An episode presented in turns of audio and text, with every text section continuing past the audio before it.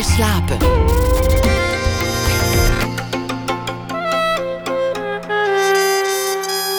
Met Pieter van der Wielen.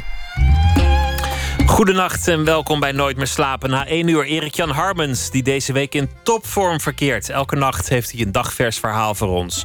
Zo ook deze nacht. Harpiste Lavinia Meijer, wereldberoemd, offert wat van haar nachtrust op om hier te komen vertellen over haar nieuwe voorstelling die ze samen met Abdelkader Benali maakt. En ze speelt ook een uh, stuk ervan hier uh, in de studio. We beginnen komend uur met Vincent Ike, hoogleraar sterrenkunde in Leiden, bijzonder hoogleraar in Amsterdam, beeldend kunstenaar en graag gezien onderwijzer op televisie. Zijn we alleen in dat universum? Het is onwaarschijnlijk dat we helemaal alleen zijn. Maar gaan we dat andere leven ooit meemaken en ontmoeten? Dat is dan ook weer onwaarschijnlijk. Ike die durft er meer over te schrijven. Reisbureau Einstein heet het eh, boek. Een gedachte-experiment voor een deel. Stel dat verre, hele verre ruimtereizen ineens zomaar voorhanden zouden zijn. Hij legt uit wat je moet begrijpen om daarover na te denken. Over het ontstaan van planeten, van leven, de evolutie en alles wat we weten over tijd en ruimte. Reisbureau Einstein heet het boek. Vincent Ike werd geboren in 1946. Welkom, uh, Vincent. Dankjewel, Pieter. Ooit begonnen we met dit programma en toen, toen dacht ik, er komt natuurlijk een dag dat het allemaal tegen zit en dat ik een lekker band heb, of dat, dat jij een lekker band hebt, of iemand anders, of de motor start niet, of de weg is opengebroken en dan, dan moet er toch iets. Dus dan moet er een bandje klaar liggen met een interview dat volledig tijdloos is. En toen, toen hebben we jou gevraagd of jij zo aardig wilde zijn om dan, dan een interview te geven over, over tijd en ruimte. En, en dat soort dingen, zodat dat mocht er een keer iets ontploffen, dan konden we dat nog altijd afspelen. Nou, vanavond was dan die avond, want, want mijn auto wilde niet starten. Ik dacht, nou verdorie, we gaan het toch echt niet, niet redden. Hmm. Net op de avond dat we jou hadden uitgenodigd om hier gewoon live te komen vertellen over je nieuwe boek. Ja. Gelukkig heb ik het gered. Ik bedoel, ik ben er. Want, ja, want Lodewijk van Gorp, dank je wel voor het lenen van je auto. Leuk dat je in de buurt was. Maar op zulke momenten denk ik, en, en, ik, en ik weet dat ik jou daarmee irriteer. Dit, dit kan toch geen toeval zijn? Ze spelen met ons. Er, er is een grotere kracht in het universum. Dit is, uh, dit is voorgekoud. Dat jij net hier zit op de dag dat ik bijna dat bandje moet draaien. Uh, ja, het idee dat wij automaten zijn, zeg maar, die door anderen ergens zijn geplant en zo, dat is wel vrij oud hoor. Dat is echt, maar er is geen enkel bewijs dat dat zo is natuurlijk. Maar het is wel een grappige gedachte. Er wordt gezegd, uh, over x jaar is de wereld overgenomen door robots. Ja, misschien zijn wij die robots al wel, hè? dat kun je natuurlijk wel denken. Maar um, de kans dat dat echt zo is, is niet zo, zo geweldig hoor. Stel je voor dat een of andere ingenieur uh, bij onze exoburen, want we weten exoplaneten, dat ken je al, dus ik heb ook het woord exoburen maar genomen. Dat een of andere knappe ingenieur van onze exoburen ons had neergezet als robots. Dan had hij ons wel eens wat beter mogen ontwerpen. Uh, um, je kunt aan alles, aan al het leven op aarde, inclusief de, het leven van de mens, kun je zien dat het maar een, een, samenraapsel is. Het feit dat wij een product zijn van evolutie, dat, dat merk je aan alles. Wij zijn niet geconstrueerd, wij zijn gewoon ontstaan. Het is, het is juist chaos. Er is geen plan. Er is niet een grotere uh, ordening of, of, een, of iets dat ergens aan trekt dat wij niet snappen. nee, er was, ik geloof, dat, geloof dat de, de, de Spaanse koning Alfons X, meen ik, heeft, schijnt eens een keer gezegd te hebben... als ik bij de schepping aanwezig zou zijn geweest... zou ik onze lieve heer enkele goede raad hebben kunnen geven. Um, en ja, dat kun je natuurlijk wel zeggen. Er zijn een hele hoop rare dingen natuurlijk in levende wezens... waarvan je denkt van nou, een echte ingenieur... een knappert uit Delft of Eindhoven... die zou dat nooit zo gedaan hebben. En toch sluit ik niet uit dat wij op dit moment... ook in een parallel universum hetzelfde gesprek voeren. Dat is niet uit te sluiten. Alleen in de natuurkunde is het zo dat je probeert altijd het compact te houden, hè? Zo, zo min mogelijk. Dus uh, Boerhaven, de beroemde uh, arts, die uh, had als, als motto simplex veri sigillum. Dus eenvoud is het kenmerk van het ware. En dat is ook in de natuurkunde zo. Houd het maar kort, dan is het waarschijnlijk waar. Zoals die zin in, in, in een science fiction film waarin de wetenschapper zegt small steps, small steps. Ja, dat is Contact. Dat is, Contact, ja. ja. Small Steps Ellie. Een fantastische film, echt geweldig. In, in mijn boek heb ik ook een aantal van mijn, mijn favoriete verhalen... of films en, en, en dergelijke, natuurlijk ook verhalen... Uh, genoemd om te illustreren hoe in de loop van de tijd mensen hun gedachten daarover uh, veranderd is. En ik probeer in, in dit geval om dat een beetje in te perken met behulp van het, moderne onderzoek. Dus in de afgelopen 15, 20 jaar of zo zijn we in de sterrenkunde, natuurkunde, biologie, zijn we zoveel nieuwe dingen op het spoor gekomen, dat het nu eens een keertje tijd werd om dat oeroude verhaal van is er daar buiten iets of iemand uh, eens een keertje opnieuw te schrijven. Maar dan, ja, zoals gezegd, om, omkaderd door wat wij nu wel en niet weten. Ben je na al die jaren dat je, dat je onderzoek doet, dat je wetenschapper bent, meer of minder verbaasd over, over de werking van het universum? Is, is die betovering die je als kind had groter geworden of, of kleiner? Dat is een moeilijke vraag. Ik denk niet dat het veel veranderd is. Um, de, als ik nu op een donkere nacht naar boven staar, dan ben ik eigenlijk nog net zo overdonderd door, door de schoonheid van het heelal. Ons heelal is namelijk verschrikkelijk mooi. Um, als toen ik, toen ik eh, jonger was of zo. En als je ziet hoe sommige dingen in, in het heelal in elkaar zitten, ja, dat is verpletterend mooi. Um, voor het boek heb ik dat ook deels een beetje onderzocht. Um, ik wist relatief weinig van, van uh, moleculaire biologie en zo. Dus ik heb software geschreven om de, de basisschakels van het leven zichtbaar te maken op mijn, uh, mijn MacBook. En daar heb ik heel veel van geleerd. En als je dat dan ziet, hoe die moleculen in elkaar zitten, hoe ze in elkaar passen en hoe eenvoudig het eigenlijk is. Want ons, de, basiselementen van ons leven zijn zo simpel als wat. Um, denk je, dat, dat, is geweldig. Dat, dat de basiselementen van leven op aarde, inclusief de mensen, um, eigenlijk zijn samengesteld uit vijf atomen. De vijf, vijf gewoonste atomen die in het heelal te vinden zijn. Um, en dat uh, een RNA-molecuul of een DNA-molecuul gewoon ja, 25 atoomdiktes overdwars is. Dat is wel 2,5 meter lang. Maar overdwars is dat heel erg klein, heel erg simpel. En dat alle biomoleculen die wij hebben, dus RNA, DNA en eiwitten, dat dat in feite gewoon lange ketens zijn. Een enorme lange uitgelekte slier um, van hetzelfde materiaal, zeg maar. Die eenvoud daarvan, dat is, dat is gewoon over Belderend prachtig. En als je dan nadenkt over hoe dat elders zou kunnen zijn, nou ja, dan, dan leer je dus van scheikundigen dat het element koolstof eh, echt iets heel bijzonders is. Dan denk ik, dat is prachtig. Weet je waarom? Omdat dat koolstof gemaakt is in sterren, uit waterstof. En dan denk je, ja, wij, wij zijn gemaakt uit het goedkoopste sterrenstof wat er in het heelal voor het oprapen ligt.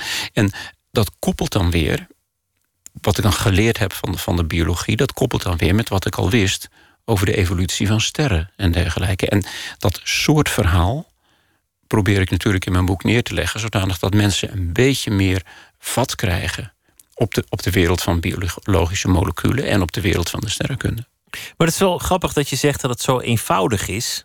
De, de, basis van, van ons zijn en van ons, ons leven. Omdat mensen eigenlijk altijd graag doen alsof het heel ingewikkeld is. Allereerst omdat ze natuurlijk er, hele dagen, hele jaren, hele decennia mee bezig zijn. Dus dan wil je niet dat het vervolgens heel eenvoudig blijkt, misschien.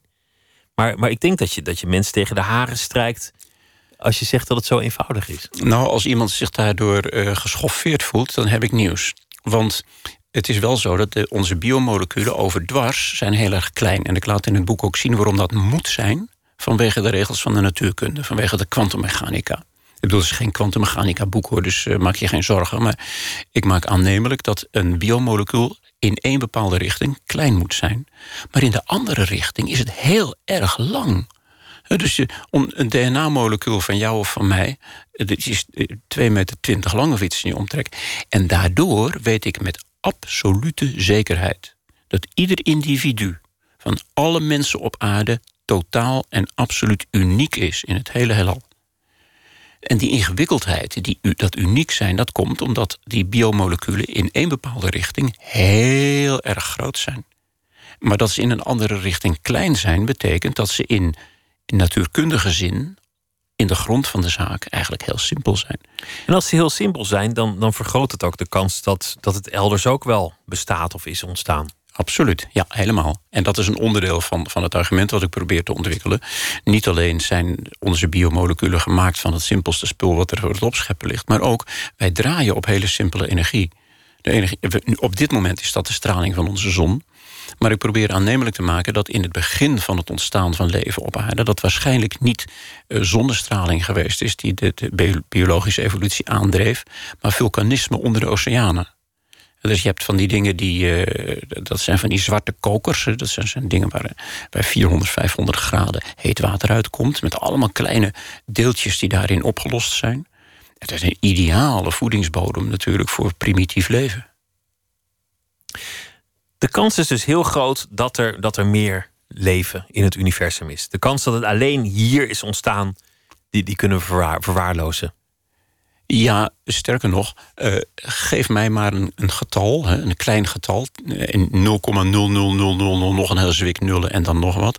Dan vermenigvuldig ik die kleine kans met het aantal sterren in ons melkwegstelsel. Dat zijn er 120 miljard. En het merendeel van die sterren heeft planeten eromheen. Dat is ook weer een factor. En zo kun je door blijven gaan met vermenigvuldigen. En op een gegeven ogenblik kom je tot de conclusie... nou, als er geen leven buiten de aarde zou zijn... dan moet je daar binnen de natuurkunde of de scheikunde of de biologie... een hele goede reden voor aanvoeren. En die reden hebben we niet. Dat is een van de dingen die ik probeer te laten zien. Dat uit wat wij nu weten over natuurkunde, over scheikunde, over sterrenkunde enzovoorts, is geen enkele reden te vinden waarom dat leven er niet zou zijn.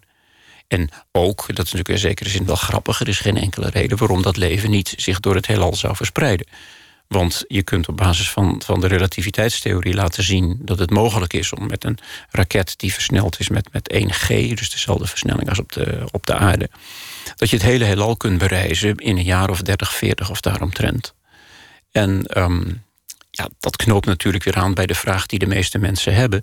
Kijk, als mensen vragen: is het leven buiten de aarde? dan bedoelen ze niet biomassa. Want bijvoorbeeld voor onze planeet Aarde, de overgrote hoeveelheid leven op aarde, dat zijn helemaal geen mensen of dieren, dat is een soort groen slijm. Um, nou, in groen slijm zijn mensen niet geïnteresseerd. En een exoplaneet zou dat misschien paarse slijm zijn, weet ik veel. Maar um, echter, meercellig leven en zo, of dat zich ook ontwikkelt, ja, dat is wel een hele, hele moeilijke kwestie. Ah, maar dat is wel interessant. Het gaat er ook nog om wat voorleven. Want, want eigenlijk zoeken we onszelf. Eigenlijk zijn we er pas in geïnteresseerd wanneer het enigszins eigenschappen heeft die wij herkennen? Nou ja, misschien moeten dat hele abstracte eigenschappen zijn. Want, want uh, exoburen zullen ongetwijfeld een andere chemische basis van hun leven hebben. Dat er uh, ook DNA daar zou zijn, is weliswaar niet uitgesloten. En er zijn biologen die denken van wel. Maar dat weten we echt helemaal niet zeker hoor. Maar um, kijk, wat mensen liever willen hebben, is een soort intelligent leven, zeg maar. Dat, uh, dat betekent dus meteen dat het meercellig leven moet zijn. Maar daar, die intelligentie, daar zorgt Darwin wel voor. Want um, intelligentie is in de strijd om het bestaan, in de evolutie, een dermate belangrijk iets. Dat, dat evolueert vanzelf. Vandaar dus ook dat het op de hele aarde krioelt van de intelligente dieren. Ja, niet alleen gewervelde dieren, maar een octopus heeft ook een bepaalde mate van intelligentie. En of daar nog iets voorbij is, dat weet ik niet. Een van de dingen die ik geprobeerd heb te ja, beredeneren, zeg maar in een boek, is wat is het nu dat de mens in staat stelt om in ieder geval in principe door het heelal te reizen? Nou, dat komt niet omdat wij intelligentie hebben. Intelligentie hebben de apen en de dolfijnen ook. Nee, het komt doordat wij begrip hebben.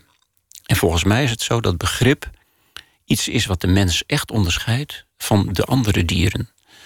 Niemand weet waarom dat zo is, want ons, ons uh, genetische structuur lijkt ontzettend veel op de genetica van, van de willekeurige uh, baviaan of chimpansee.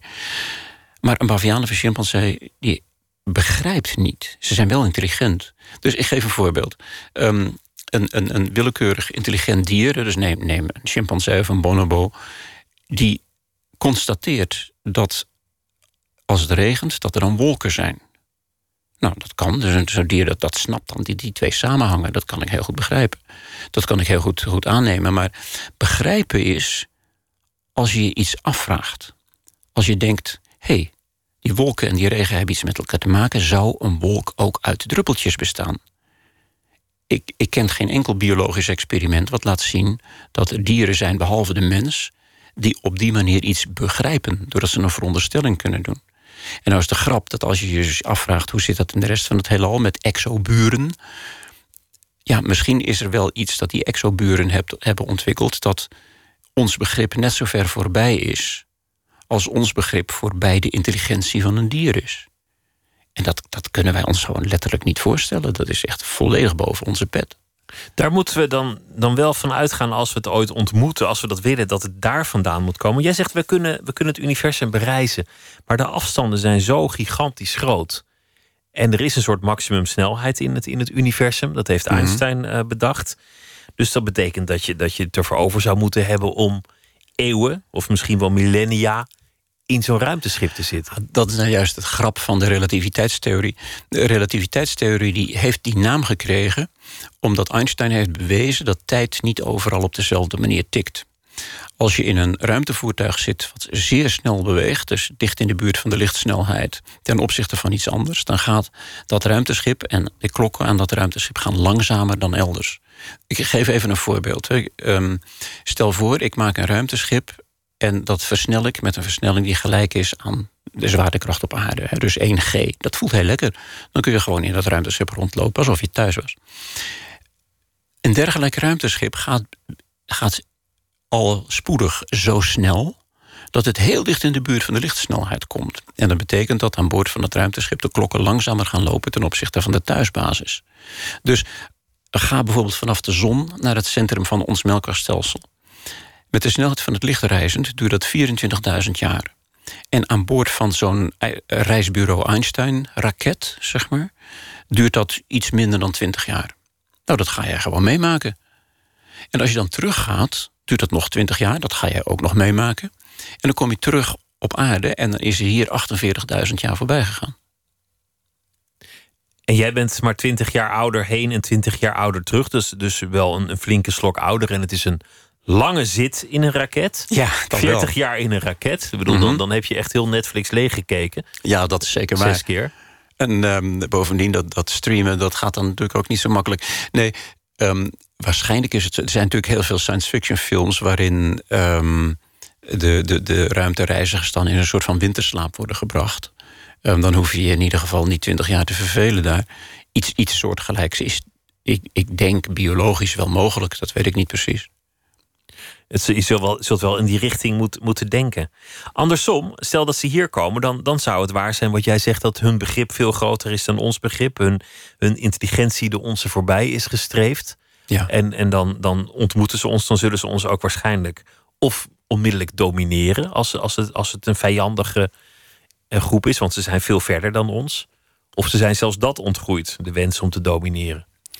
Ja, niet alleen zijn ze die wens om te domineren ontgroeid, maar er is hier ook helemaal niets van hun gading. Er is hier op aarde helemaal niets wat ze zouden willen hebben. Omdat ze zoveel verder zijn. Ja, nou, nou, ook al in biologisch. Ik bedoel, wij zijn geen voedsel voor ze. Want zij zijn gebaseerd op een heel ander soort biologie. Dus uh, wij zijn bepaald niet lekker om te eten. Um, grondstoffen en zo. Het is. Kijk, dit, dit soort omstandigheden is altijd een kwestie van zo de waard is vertrouwd is een gasten. dus mensen zijn bang omdat ze een geweten hebben. Ze weten donders goed dat wij voor onze medemensen verschrikkelijk slecht geweest zijn. Met kolonisatie en, en andere ellende. Um, maar uh, op aarde kun je nog dingen roven, omdat aardse dingen zijn overal ten naaste bij gelijk. Maar een buitenaardse beschaving die zou door het hele heelal alle grondstoffen die ze willen hebben kunnen oprapen. Daar hoeven ze speciaal niet voor ons te komen. Um, en denk even terug aan wat ik zojuist zei over die reistijden. Um, het is mogelijk om in enkele tientallen jaren eigenlijk het, hele zichtbare heelal te bereizen. Maar in je thuisbasis duurt die tijd heel veel langer. Dus stel je voor dat er een exoburen zijn, een soort beschaving die zich hebben verspreid door ons hele melkwegstelsel. Nou, de tijd van de ene kant van ons melkwegstelsel naar het andere is iets van de orde van 50.000 of 100.000 jaar. En dat betekent dus dat een maatschappij van die soort, die moet stabiel zijn op die tijdschaal. Want anders hebben ze zichzelf al uitgemoord voordat ze hier waarde zijn aangekomen. En daarom is mijn vermoeden, en ik geef daar in het boek uh, geef ik daar ook uh, iets meer argumenten voor. Um, mijn vermoeden is dat een buitenaardse beschaving die door de hele melkweg kan reizen, zal van zichzelf vredelievend zijn. Die hebben hier verder niks te zoeken aan narigheid. Dus misschien kunnen ze hier wel komen, maar willen ze hier helemaal niet komen. Misschien zijn ze er al geweest en, en dachten ze, nou, dat is niks. Verder maar weer. Ja, inderdaad. Er wordt wel eens gevraagd bijvoorbeeld... waarom hebben we geen sporen van ze aangetroffen? Nou, ik denk bijvoorbeeld dat, um, dat uh, echte intelligente uh, exoburen, die zullen een maatschappij hebben opgebouwd die geheel op kringloop gebaseerd is. Dus een leeg cola blikje weggooien, dat doe je gewoonweg niet. Als je een kringloopmaatschappij hebt, is er geen afval. Afval bestaat niet. Alles is grondstof. Dus die, die verspilling, zeg maar, die wij als mensen in ons zonnestelsel hebben aangericht. Links en rechts lege rakethulzen en, en landertjes en weet ik het dat allemaal niet meer. Dat zal een, een slimme uh, exoburen, die zullen dat niet doen. Vind ik trouwens een mooi beeld. Zo'n zo'n heel hoog geëvolueerde samenleving waar, waar ze verlicht zijn geworden waar ze nog wel cola drinken. Dat vind ik, wel een goed beeld. Hun, variant daarvan. Um, dat is natuurlijk niet, niet, niet helemaal, uh, duidelijk. Um, of, of dat daar ook zo zou zijn. Kijk, we zitten natuurlijk met dat soort uh, verhalen echt compleet in de speculatie. Maar um, wat ik bijvoorbeeld zeg over relativiteitstheorie, dat is geen speculatie, dat is snoeiharde natuurkunde. En het gaat heel hard, want, want eerst was het nog onmogelijk om iets te zeggen over een exoplaneet. Mm dat, dat was, nou, wat zal het zijn? Vijftien jaar geleden wisten we daar heel weinig van. Ja. Nu zijn er al heel veel. Ze hebben allemaal nummers met, en letters en ja. uh, ingewikkelde codes. Mm -hmm. En, en het getal van, van potentiële le levende planeten, of planeten waar leven op voorkomt, dat, dat groeit met de dag. Ja, dat is zo. Uh, ik zei net al, er zit iets van 100 of 120 miljard sterren in ons uh, melkwegstelsel. Dus alleen al ons melkwegstelsel. Er zijn ook honderden miljarden andere sterrenstelsels. Maar laten we even ons eigen achtertuin bekijken. Um, het merendeel daarvan heeft planeten van enigerlei soort. Um, nou, aardeachtige planeten, als je daarin geïnteresseerd bent, dat is dan weer een grapje minder. Maar zou dat slechts een tiende procent zijn, dan zijn het er nog waanzinnig veel. Um, en het is aannemelijk dat al die uh, aardeachtige exoplaneten ten naaste bij dezelfde eigenschappen hebben als de aarde. Dat weten we omdat we ook in de afgelopen zoveel jaren, 10, 15 jaar, veel meer te weten zijn gekomen over de manier waarop sterren en planetenstelsels ontstaan. Zijn prachtige simulaties, computerberekeningen van gemaakt. En op grond daarvan kun je dus wel meer echte dingen zeggen over exoplaneten. Het is niet zo lang geleden dat, dat mensen vermoeden dat er misschien nog ergens Atlantis zou bestaan of dat Columbus ontdekte dat er ineens nog een heel continent bleek te bestaan. En denk je ook eens in hoe het was voor die, voor die Indianen toen ze ineens. Wat voor hun toch een soort buitenaardse wezens moeten zijn geweest. Die Europeanen met die reusachtige schepen zagen aankomen. Ja. Het is allemaal zeer kort geleden, zeker op dit soort tijdschalen die in het universum gelden. Dat is, dat is helemaal waar. Maar um, ik, ik denk niet dat de oorspronkelijke bewoners van, van de Amerika's gedacht hebben dat ze met buitenaardse eh, wezens te maken hadden. Die mensen zijn zo menselijk. Ik bedoel, dat, dat des te erger natuurlijk. Hè? Want de, die, die veroveraars, uh, Cortés y Pizarro en zo, die daar kwamen. Ja, die, die, die kwamen dingen plunderen omdat ze die thuis konden gebruiken. Maar voor, voor exoburen zal dat, uh, zal dat niet het geval zijn, denk ik. Ze zullen ons niet onderwerpen. Nee, ik denk het niet. Ik bedoel, wat, eh, eh, als, als je in staat bent technologisch om door de hele melkweg te reizen, wat, wat zou ik dan voor ze kunnen doen? Hun knollentuintje omspitten? Kom nou. Laten we luisteren naar uh, de muziek van uh, Colorama, de band rond singer-songwriter Carwin Ellis. De roots daarvan liggen in Wales. En dat kun je ook horen, want hier en daar wordt in het Welsh gezongen. En uh, dit nummer is wel gewoon in het Engels van het album Some Things Just Take Time, Baby Don't Go.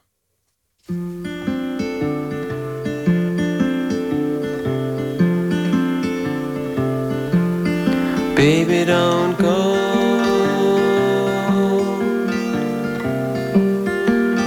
Pretty baby, please don't go.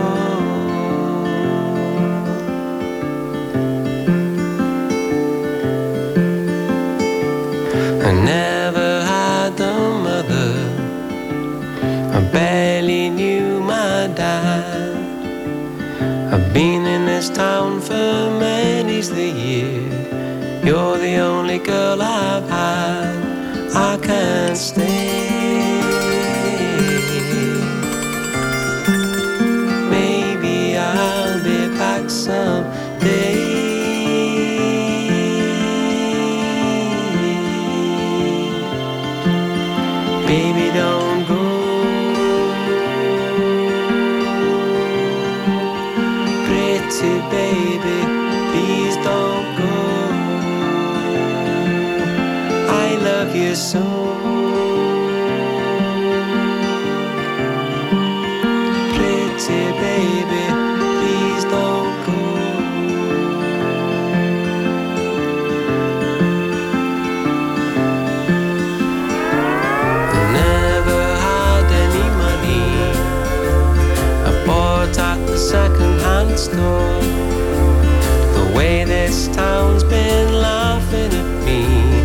just can't take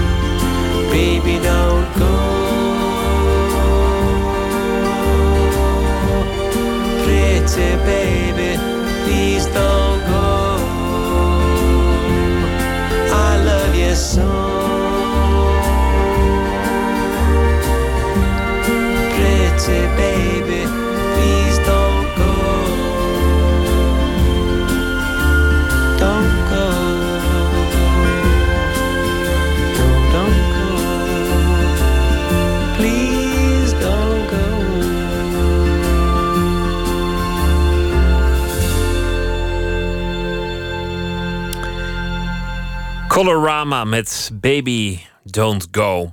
Nooit meer slapen in gesprek met eh, Vincent Ike. Hij zit hier eh, live. Dit is niet een, eh, een of ander bandje of zo. En we hebben het over ruimtereizen en over exoplaneten en buitenaards leven. Zullen we het ooit ontmoeten? En wordt dat een, een prettige ontmoeting? Je zei het zijn waarschijnlijk vredelievende volken, want anders dan heb je niet zo'n een samenleving die zo lang stabiel is om die reis te, kunnen maken. La- laten we het hebben over jouw eigen talent voor, voor dit soort eh, eh, vraagstukken. Want dat is iets dat je volgens mij hebt of niet hebt. Een bepaalde manier van kijken, een bepaalde manier van dingen begrijpen. Hoe oud was je toen je, toen je erachter kwam dat je goed was in natuurkunde? Ik denk dat ik nog niet eens wist wat natuurkunde was. Ehm, het, ik, ik weet niet of ik, of ik ooit ontdekte dat ik er goed in ben, maar ik weet wel dat mijn, mijn belangstelling voor hoe dingen werken, hoe, hoe zit het in elkaar, of dat nou technisch is of gewoon van, van zichzelf komt, eh, dat, dat heb ik eigenlijk, zover ik me herinneren kan, altijd gehad. Eh, maar niet, en niet alleen een kwestie van ehm, hoe werkt het heelal, dat is natuurlijk een mooie vraag, maar ook hoe, hoe, hoe, werkt een, hoe, ja, hoe werkt een, een wekkerhorloge, eh, klokje en zo. Hoe werkt een koekoeksklok? Dat, is, die, dat vond ik heel erg raar. Maar haalde je dan thuis alles uit elkaar? Was het, was Oh, het zo dat je ouders de schroevendraaier moesten verstoppen? Nee, helemaal niet. Eh, Mijn ouders hadden allebei twee rechterhanden. Mijn, eh, mijn eh, vader was buitengewoon goed in dingen maken. Mijn moeder ook. Ehm, en dat hebben wij van thuis uit dus ook al meegekregen. Nee, nee, in tegendeel. Ehm, ik mocht op dat, dat gebied heel erg veel thuis aan knutselen en doen en dergelijke. Ehm, dat, dat hielp wel. En ja, het was natuurlijk wel fijn dat als je je driewieler uit elkaar haalt... dat je hem dan weer in elkaar kunt zetten. Maar dat lukte dan meestal wel. Jouw vader was tekenaar. Dus, dus dat creatieve, dat Ja, moet daar wel een vader- beetje zitten. Een beetje wel, ja. Mijn vader is begonnen als kunstschilder... maar de Tweede Wereldoorlog die mapte dat natuurlijk onderuit. Eh, maar hij heeft ook eh, zichzelf geleerd om animatiefilms te maken. Ehm, daar bleek hij ook heel goed in te zijn. En hij is toen animator geworden bij Joop Geesink. Die is later overgenomen door... door De bedenker eh, van Loekie de Leeuw. Nee, niet de bedenker, want dat had Joop Geesink gedaan. Maar pa was de animator, de eerste animator van Loekie Oh ja, de maar Leeuw. ik ik bedoel, de Geesink die, die geldt als de, de bedenker. En Ja. jouw vader die, die, Maakte de animaties. die tekende daar. Ja, hij is begonnen met tekenfilms. Hij heeft zelf ook tekenfilms gemaakt met muziek erbij, notabene. Met een draaiende grammofoonplaat. Dat gaf dan de muziek, het muziek want er was natuurlijk verder geen, geen geluidsbanden. Ehm, en bij Geesink maakte hij poppenfilms, poppenanimatie... voor het Nederlands Zuivelbureau, voor Philips en voor van alles en nog wat. En hij verdiende ook bij door tekenen, dus boeken illustreren. En mijn vader was een hele goede cartoonist. En, en hij kon buitengewoon goed uh, karikaturen maken van beroemde voetballers en, en sporters en zo. Dus dat, ja, dat ging allemaal wel goed. Jullie woonden in Beeldhoven. Later. Uh, ja, ik heb uh, totaal elf jaar in, uh, in de Beeld gewoond eerst. En door gelukkige omstandigheid zijn we later naar Beeldhoven verhuisd. Dat is, dat, dat is een kleine afstand, maar tegelijk ook een enorme afstand van de Beeld naar Beeldhoven. Ja, de sociale afstand was heel groot. in, in, in Amerika hebben ze het dan over de wrong side of the tracks. dus aan de ene kant van de spoorlijn is het armoedroef... en aan de andere kant van de spoorlijn is het een heel stuk beter. En dat was tussen de Beeld en Beeldhoven ook een heel verschil. Het is wel één gemeente trouwens. Was het dan ook echt een, een, een toen arme buurt waar je, waar je in opgroeide aanvankelijk? Ja, dat was, ja, u moet er wel rekening mee houden dat alles was kapot. Hè. Het was dus vlak na de Tweede Wereldoorlog en uh, een, een, doffe ellende overal. En wat dat betreft eigenlijk nog wel een beetje gelukkig. Nou ja, geluk in zoverre. Mijn, mijn ouders zijn hun eerste kind kwijtgeraakt in de oorlog. Dat was heel triest voor ze.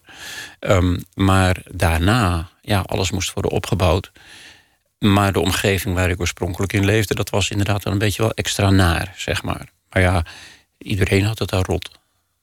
Maar een, een kind verloren in de oorlog en dan kom jij vlak na die oorlog. Mm Legde dat een soort druk op jouw jeugd? Was jij het kind dat iets moest goedmaken? Eh, dat denk ik niet. Nee, nee mijn ouders hebben het verdriet over het. Uh, eerder in deze uitzending net over dat stuk van uh, uh, Kader Abdollah. En dat. Um, ik heb een stukje in NRC gelezen over. Een, met een zin daarover. Over die twee ouders die dat kindje, als het dood is, wassen en, en, en in, insmeren met, met, met olie en het weer aankleden en zo. En dat kindje is dood. Ik bedoel, dat, man, dat is tranen springen in de ogen. En dat, dat overleef je niet. En de, de schrijver heeft daarover gezegd: Mijn leven eindigde op dat moment. En vanaf dat moment is mijn leven opnieuw begonnen. Nou, voor mijn ouders was dat iets soortgelijks. Maar gelukkig is het zo dat ze nooit druk op de, de kinderen gelegd hebben. En zo. Ze waren natuurlijk hartstikke blij dat ze drie leuke, gezonde kinderen kregen daarna. Maar dat verdriet is uh, nooit meer weggegaan. Nee. Wat voor kind was jij? Want je zei ik was heel nieuwsgierig en ik, ik haalde alles uit elkaar, want ik wilde weten hoe het, hoe het werkte. Ja. Was je dan ook liever binnen dan daarbuiten? Want, oh ja. want, want je vertelt niet heel eh, zoals je vertelt over, over de beeld, dat klinkt niet alsof je, er, alsof je er graag rondliep. Nee, dat is ook wel zo. Uh, het was in, in bepaalde opzichten uh, ook niet echt veilig, zeg maar. Maar er komt nog bij dat um, ik ben niet echt van, van nature een goede voetballer of zo. Dus um, sommige straatspelletjes kon ik dan wel redelijk goed. Ik was verschrikkelijk goed in verstoppertje. maar sommige andere ook weer niet. Ach, het, het was allemaal niet zo erg hoor. Um, ik kan nog niet zeggen dat, dat het een narigheid was vergelijkbaar met de narigheid die sommige mensen op deze planeet moeten verduren. Dat, dat ging allemaal nog wel. Maar je was gelukkig als je gewoon op je kamertje zat met een, met een boek of, of met, met iets wat je uit elkaar kon halen. Als je gewoon ja. aan het nadenken was over hoe de grote machine in elkaar zit. Absoluut. Uh, heel veel gelezen. Um, echt uh, alles wat los en vast zat. Um, en sterker nog, ik kwam een keertje, ik had van, van mijn zakgeld wat geld gespaard om een, een boekje te kopen. En ik kwam bij de plaatselijke boekwinkel in de beeld.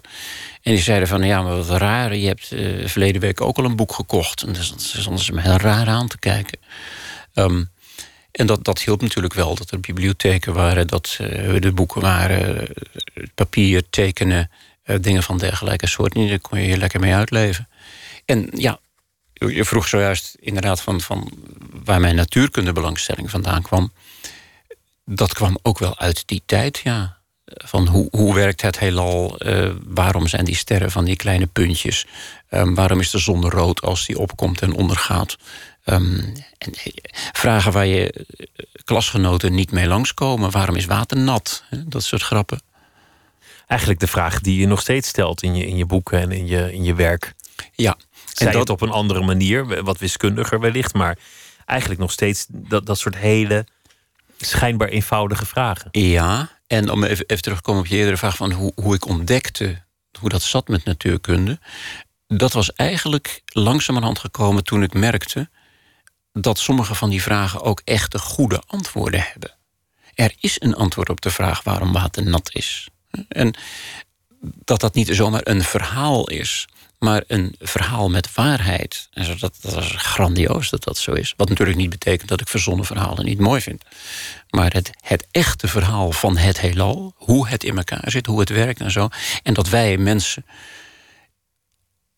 überhaupt in staat zijn om daar een stukje van te snappen. Nou, dat is geweldig. Is dat, is dat trouwens uit te leggen waarom water nat is? Voor alle mensen die nu onder de douche staan? ja.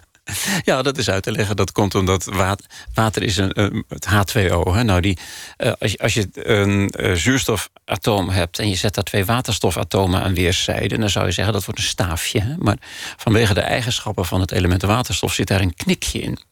Dat, dat watermolecuul dat is een beetje V-vormig, zeg maar. En daardoor zit er een elektrische meer elektrische lading aan één kant dan aan de andere kant. En daardoor heeft water hele bijzondere eigenschappen. Onder andere dat het op een bepaalde manier bevriest en dat het nat is en meer van die grappen. Um, ja, dat je daarachter komt op een gegeven moment. Ja, je hebt het natuurlijk zelf niet verzonnen door grandioze geleren die dat hebben uitgeplozen. Um, maar dan denk je, voor mij is daar ook nog wel wat te doen. Er zijn er massa's dingen die we niet weten, maar waarvan je kunt vermoeden dat ze op een bepaalde manier in elkaar zitten. Nou, nou, nou ben ik zo vaak nat geregend en ik heb me nooit die vraag gesteld. En dat, dat vind ik dan achteraf eigenlijk ook een beetje, ja, een beetje dom dat, dat die vraag nooit in me is opgekomen waarom water nat is. Nee, sorry, daar ga ik meteen, meteen uh, tegenin. Uh, de enige domme vraag is een vraag waar je het antwoord al op weet. Nee, ik bedoel, ik vind het dom dat die vraag niet in me opkwam. Waarom is dat nou dom? Er is er niks doms aan. Nou, je regent nat en je vraagt je niet eens af hoe, hoe dat komt. Nee, dat, komt omdat je er geen belangstelling voor hebt... of dat je het idee niet hebt dat er überhaupt iets over te vragen zou zijn. Maar ik vind het niet dom. Nee, nee absoluut niet. En dat is ook niet... De, kijk, als ik een boek schrijf, zoals Reisbureau Einstein... waar een hele hoop natuurkunde, scheikunde enzovoort in voorkomt... dan komt het niet omdat ik uh, wil opscheppen over hoe slim ik ben... ten opzichte van de rest van de meute. Dat is helemaal de kwestie niet. Ik wil gewoon laten zien hoe mooi het is. En hoe ja, dit, dit klinkt vreselijk slijmerig hoor, maar hoe dankbaar ik ben dat de mensheid mij heeft afgevaardigd om hier achter te komen, achter dit soort dingen. Want, want zo zie je dat. Jij bent als wetenschapper gevraagd door de samenleving. Hou jij je bezig met die vragen, want wij hebben andere dingen aan ons hoofd. Ja. Wij kunnen daar niet de hele dag mee bezig zijn, maar alsjeblieft doe jij dat voor ons. Ik, niet alleen doe ik dat, maar het moet ook zo zijn dat mensen zoals ik in de wetenschap, dat die een klein in aantal zijn. Want vergis je niet, in, in het merendeel van de dingen die je onderneemt in de wetenschap draait op niks uit. Ik zeg wel eens, ons belangrijkste product is de mislukking. Dat, daar kun je geen maatschappij op bouwen. Stel je voor dat je, je gaat naar de fietsenmaker... en je betaalt 7,80 euro voor een geplakte band... en je fietst weg en die band is nog steeds lek. Ga je op hoge poten terug en dan zegt de fietsenmaker... ja, sorry hoor, falen is de norm. Dat, dat, dat, daar kun je geen maatschappij op bouwen. Het moet gewoon over het algemeen... Vandaar dat ik ook zoveel bewondering heb voor iets als de spoorwegen.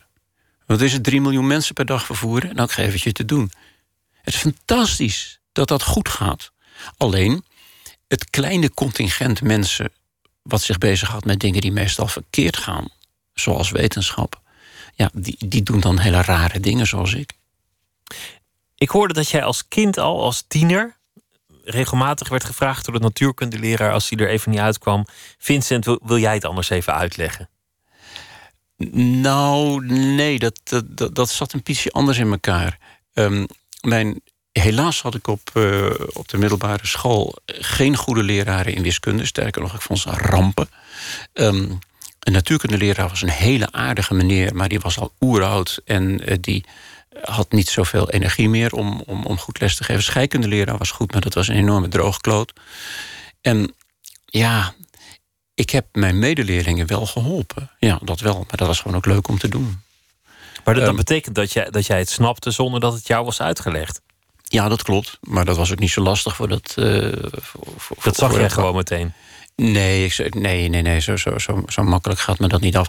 Um, maar ja, ik zei net al, ik, ik altijd met mijn kop in de boeken en dingen uitrekenen. En um, altijd geprobeerd om ja, er iets meer bij te doen, zeg maar. Maar ja, dat is heel vergelijkbaar met uh, wanneer jij in betondorp opgroeit... en de hele dag bezig bent met een balletje hoog te houden. Als je daar talent voor hebt, dan word je daar beter in. Nou, zo was dat mij ook. Alleen ik kon geen balletje hoog houden, maar ik kon wel dingen uitrekenen. Heel veel uren aan besteed. Je bent ook beeldend kunstenaar. En, en, en dat is niet een, een, een hobby of, of alleen maar een passie. Het is een, een serieus deel van jouw werkende leven. Ja. Ik, ik denk dat het misschien wel de helft van jouw uren is die je daar actief mee bezig bent. Nou ja, het, het is ongeveer een kwart van de totale tijd, ja. Ehm, en ik heb eerst... eh, ja, ik heb natuurlijk altijd wel heel veel van mijn vader geleerd. Hè. Die is met een potlood in mijn hand geboren, bij wijze van spreken. En pa was ook verschrikkelijk geduldig. En ik heb alles van zijn papier en zijn verf mogen verknoeien... ondanks het feit dat hij het heel arm had. En dat was dus, eh, dat was dus heel fijn. Ehm, toen ik terugkwam in Nederland... ik heb heel veel jaren in het buitenland eh, gewerkt... aan diverse instituten. Ehm, toen ben ik eerst voluit in de astrofysica gegaan. Maar op een gegeven ogenblik dacht ik... nou, ik moet dit toch een keertje eh, ofwel niet doen of serieus. En toen heb ik toelatingsexamen gedaan voor de Rietveld Academie. En daar ben ik ook toegelaten. En dat heeft mij toch wel een zet gegeven, ja. Het is grappig dat, dat veel exacte wetenschappers ook iets met, met kunst hebben. Je, je bent niet de enige daarin. Mm. Heeft het er voor jouw gevoel ook iets met elkaar te maken, die twee activiteiten? Of, of zijn ze juist van elkaar gescheiden? Nou, ze hebben iets kunst en wetenschap hebben iets gemeen, maar ze zijn ook heel verschillend in een ander opzicht. Laat ik proberen dat uit te leggen. Volgens mij is het zo, mijn mening hoor, dat is geen feit, maar mijn mening is dat kunst en wetenschap zijn allebei gebaseerd op onderzoek. Eh, probeer eens dit, probeer eens dat, enzovoort. En niet iedere dag hetzelfde. Niet iedere dag hetzelfde schilderijtje, niet iedere dag dezelfde compositie, niet iedere dag hetzelfde stukje natuurkunde, maar onderzoek. En dat betekent dus dat je jezelf te drogen hangt, want het kan best erg verkeerd gaan. Eh, Je, je, je, je staat op, op de bühne hè, en er komt niemand naar jouw toneelstuk. Nou, dat is dat draait vervelend. Of niemand koopt jouw dichtbundel. Of je probeert iets in de natuurkunde en dat gaat helemaal mis. Maar dat onderzoek, dat is de essentie. Je moet het onbekende in. Je moet absoluut het onbekende in. Maar het verschil is dat als ik als, als astrofysicus met een product kom, dus een, een wetenschappelijk artikel of weet ik het wat en zo, dan moet ik dat artikel voorleggen aan het heelal. En het heelal zal wel uitmaken of het klopt of niet. De feiten, die zijn daar al buiten ons, in die enorme eh, ruimte. En als mijn theorie niet klopt met de werkelijkheid, ja, dan gaat hij de prullenbak in. Want er is een, er is een werkelijkheid. Er is, werkelijkheid. een harde voor- toets. Het is een harde toets. Maar, maar voor een kunstwerk is dat anders. Als jij een schilderij maakt en het is af wat jou betreft, dan leg je het voor aan de mensheid, niet aan het heelal. Nou, die mensheid er zijn er 7,2 miljard en die kunnen allemaal een mening over jouw schilderij hebben. En dat is, je kunt ook niet zeggen van een kunstwerk of het goed of fout is. Er zijn wel mensen die dat doen, maar die hebben het niet gesnapt. Je kunt hoogstens zeggen of een kunstwerk al dan niet voor jou geschikt is. Is dat voor mij gemaakt, zeg maar. En, ehm, maar met de natuurkunde is dat niet zo.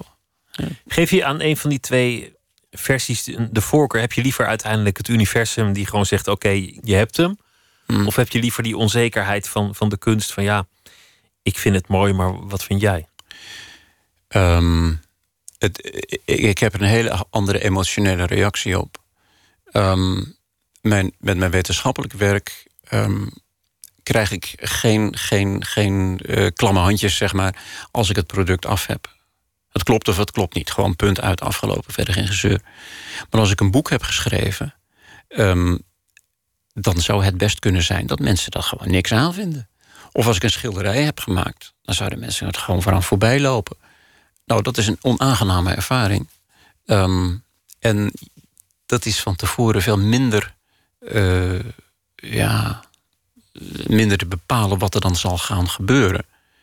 En dat is, ik zal niet zeggen dat het een angst is, maar het is wel een bepaalde vorm van onprettigheid, zeg maar, in de kunst.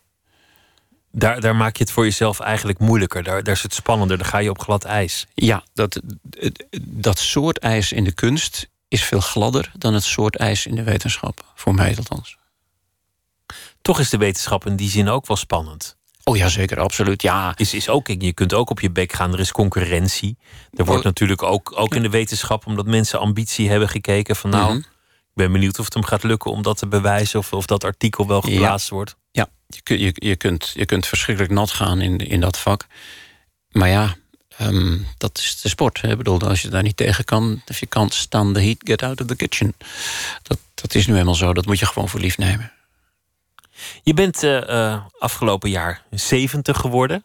Mhm. Dat, dat, dat is je niet aan te zien, maar je bent volgens mij geen millimeter minder hard gaan werken of minder gedreven. Of er is, er is werkelijk niks veranderd in je leven. De- het woord pensioen bestaat gewoon niet. Uh, nee, dat, dat is zo. Ik moet trouwens zeggen dat dat geldt voor een heleboel van mijn collega's. En dat geldt trouwens ook voor heel veel mensen in de kunst. Um, en ook in dat opzicht heb ik gewoon gezwijnd. Ik bedoel, je, stel voor je, je hebt een, een, fysiek heel zwaar beroep. Je bent stratenmaker of zo, of een tonvlechter. Nou, ja, dat, op, op je vijftigste heb je het wel zo'n beetje gehad, zou ik denken. En ik kan me ten nooit voorstellen dat iemand betonvlechter is... en denkt van, nou weet je wat, ik doe er nog 25 jaar bij. Dus daar is in de maatschappij een groot, uh, groot onderscheid tussen. En dat vind ik moeilijk. Uh, ik, al die discussie die we tegenwoordig hebben over sociale zaken, zoals pensioenleeftijd en dat soort dingen meer, dat moet je gewoon onderscheiden naar hoe rot je baan is. En ik hoef helemaal niet pensioen, pensioen waarom zou ik? Omdat dit is wat je doet, dit is wie je bent, dit is wat je het liefste doet. Dat is wat ik. Dat is, het is nooit een baan geworden. Het is er geen baan geworden, maar ik, ik, kan wel voorstellen dat je werkgever op een gegeven ogenblik zou zeggen: van nou, uh, het, wordt een beetje minder met je productie, je colleges zijn niet meer om aan te horen. Uh, het wordt tijd dat jij eens een keertje een straatje verder gaat. Daar kan ik me iets bij voorstellen. Maar gelukkig is dat, uh, is dat in mijn geval niet zo. Is het iets dat je frustreert dat je, dat je, dat je heel veel dingen nooit zult weten? Al die, al die prachtige vragen waar we het net ook over hadden. Van, van is er ander leven? Je zult het nooit helemaal weten hoe het nou dat is juist fantastisch. Dat is, juist dat is de kick ja, ervan. natuurlijk, dat is juist het mooie ervan. Ik, wil, ik bedoel, je zegt goed, jij bent 71 nu, dat mogen zo zijn. Maar um, ik wil 300 worden of 400 of zo, om dat allemaal mee te maken. Uh, een van, van de grappige dingen van het boek um, is dat ik beschrijf natuurlijk de situatie zoals die nu is... over wat wij weten over leven in het heelal en ruimtereizen en dergelijke. Maar op basis daarvan kun je natuurlijk ook proberen 50 jaar in de toekomst te kijken. Nou, daar wil ik echt bij zijn hoor. Je wil alles meemaken. Maar, ja. maar, maar je zult, ja, onwaarschijnlijk is dat, dat, je, dat je het zult meemaken. En zelfs dan zijn er nog enorme vragen. Ja, het is alsof je een film kijkt en het einde niet ziet. Nee, maar dat is een van de redenen om boeken te schrijven en ook bijvoorbeeld om, om goed college te geven. Je, je studenten en je promovendi, dat zijn tot op zekere hoogte je kinderen. En die kinderen hebben weer kinderen in de toekomst en die, zo gaan de generaties door. dus dat het op een gegeven ogenblik uh, over en sluiten is met mijn leven, dat vind ik niet zo'n punt. Het is nu eenmaal zo, dus daar moet je verder geen zorgen over maken. Um, maar je kunt het wel doorgeven. En ik zal dus hopen dat wat, wat ik doe in mijn wetenschap, misschien een beetje in mijn kunst en met mijn boeken en zo, dat dat gevolgen heeft in de toekomst voor anderen, hè, diegenen die na mij komen. Want dat is ook heel erg waar sterrenkunde over gaat. Leermeester, leerling, en de volgende generatie. Ja, ja absoluut. In de, in de wetenschap in het algemeen trouwens. Um, en dat is, dat is ook heel uh, spannend om daar een onderdeel van te zijn. Ik kan dus ook zelf met heel veel plezier en, en echt oprechte dankbaarheid denken aan de mensen van wie ik van alles geleerd heb in de loop van de jaren. Dat is echt waar. En ja, exomaatschappijen, zoals die ik probeer te beschrijven in reisbureau Einstein, die zullen dan inderdaad ja, honderdduizend jaar de tijd hebben om dat ook te doen. En wie weet hoe ver die gekomen zijn. En wie weet of we dat ooit eens gaan meemaken. Je, je noemde, en dat, dat zei je net zelf al, je noemde een aantal films. We, we hadden het over, uh, we hadden het er al over eentje. Uh, Contact. Contact. Ja. Je, je, noemt ook uh, Arrival. Ja. Je, je, noemt er nog een paar. De films die jij het leukst vindt zijn natuurlijk de films waarin de wetenschap klopt. Soms is het gewoon een product van iemands fantasie. Leuke film verder, maar dat, dat interesseert jou dan net weer niet. Maar het allerleukst vind jij het als er, als er een soort dilemma's uit naar voren komen die we niet meteen op aarde kunnen vinden. Ja. Als we de aliens nodig hebben om ons als het ware een spiegel voor te houden. Ja, zeker. Wat dat betreft is Arrival natuurlijk een fantastische film. Hè, waar twaalf ruimteschepen geland zijn op aarde. Ja, ze zweven boven het aardoppervlak. Um, en waar het netto resultaat is dat mensen uiteindelijk inzien dat ze moeten samenwerken. Want, want eerst denken ze, ze komen met slechte bedoelingen. We schieten ze onmiddellijk terug die dampkring uit. Mm -hmm. Opdonderen. Ja. Dat lukt niet. Dat lukt uiteraard. niet. en dan moeten, ze, dan moeten ze gaan nadenken over hoe communiceren we eigenlijk met deze wezens. Ja, en dat, dat is ook heel knap, vind ik hoor. Want um, de, de, hoofdpersoon uh, Adams in die, in die film uh, Arrival is een taalkundige. Zij is professor in de taalkunde en in natuurkunde. Om met die exoburen in die ruimteschepen te communiceren. En het, is nauwelijks in woorden uit te drukken hoe knap dat in die film is vormgegeven. Het blijkt in die film ook uh, iets te maken te hebben met de eigenschappen van de tijd. tijd is niet zo eenvoudig als wij op dit moment in de natuurkunde denken. Maar in die film zit dat ingewikkelder in elkaar en heeft ook een hele belangrijke betekenis in die film. En dat is weliswaar uit de dikke duim gezogen, maar het is zo echt, zeg maar, dat je ook als natuurkundige kunt zeggen: ja, dat is, dat is heel knap gemaakt. Het, het is dus ook geen avonturenfilm, zeg maar. Maar dat wil niet zeggen dat ik avonturenfilms in science fiction niet leuk vind. Star Wars is een hartstikke leuke avonturenfilm. En met natuurkunde en sterrenkunde heeft het geen snars te maken. Maar het is, het is ook interessant dat jij bepaalde morele uitspraken doet over samenlevingen. Puur door te denken over, nou oké, stel er zijn andere samenlevingen, wat zegt dat dan? En dan kom je uit op een, op een vreedzamer samenleving, op een, op een tolerantere samenleving. Mhm. Waar je niet van houdt, is als, als mensen er, er, er geloof in fietsen. Als ze zeggen, zie je wel, er is een schepper of, of er is een, een anker van de moraal. Nou, ik zou niet zeggen dat ik, dat ik daar iets op tegen heb. Ehm, je, je, kon, je kunt gewoon constateren dat de neiging om gelovig te zijn... dat die volstrekt normaal is voor mensen. Over de hele wereld. Ehm, en ik, in mijn boek zeg ik ook gelovigheid. De neiging tot gelovigheid, zeg maar, is net zo menselijk als dat de meeste mensen rechtshandig zijn of zo. Dat moet je gewoon accepteren. Het is nu helemaal zo. Alleen, wat ik mij probeer af te vragen, is wat is de functie daarvan? Alles, maar dan ook alles. Op en aan levende dingen heeft een biologische functie. Zoals we hadden het net al over intelligentie en over begrip. Nou, die zijn biologisch buitengewoon belangrijk in de strijd om het bestaan. De vraag die je zelf natuurlijk kunt stellen is: is gelovigheid ook een, een pre, een voordeel in de Darwiniaanse kringloop, in de Darwiniaanse strijd om het bestaan? En daar heb ik geen positief antwoord op. Integendeel, uh, geloof, zeker als het religie wordt, dus een, een soort van godsdienst die, die eh, een aantal mensen samen hebben, is over het algemeen heel schadelijk gebleken. En dan vraag je je dus af, hoe zit dat in elkaar? Hoe kan dat nou? Hoe, kunnen er zoveel, uh, hoe kan de mens zo'n aanleg voor religie hebben als het schijnbaar geen evolutionair voordeel heeft? Ja, de analogie die ik maak in mijn boek uh, is eh, dat je je kunt afvragen, dat is trouwens ook een argument wat, wat gegeven is tegen evolutie, van wat voor nut heeft een half oog? Nou, dat kun je je gemakkelijk voorstellen. Stel voor je hebt een bril of contactlenzen, doe die maar uit. En vraag je af, zou ik de wereld liever zo zien dan dat ik blind zou zijn? Nou, dat antwoord is natuurlijk volstrekt duidelijk. Ook heb je min 12 uh, eh, brillenglazen, het is altijd nog beter om een beetje te zien dan niks. Ik vermoed dat de neiging om een geloof te hebben, van welke soort dan ook, dat die voortkomt uit het feit dat ons begrip nog niet volmaakt is. We, hebben, we begrijpen maar een beetje. En dus kun je je afvragen, welk nut heeft een beetje begrip? Nou, dat mogen je om je heen kijken. onze hele maatschappij is gebaseerd op dingen die we begrijpen, die we kunnen ontwikkelen, die we kunnen beheersen. Maar het is niet perfect. Er zijn een aantal dingen, daar snappen we helemaal geen snars van. En ik vermoed dat die neiging tot gelovigheid ontstaat doordat mensen dat, die leegte, die dat vacuüm gaan invullen.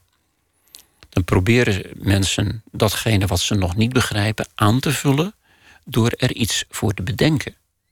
En of dat nou geesten zijn of spoken of, of uh, weet ik veel wat, wat mensen zoal niet op de wereld bedacht hebben.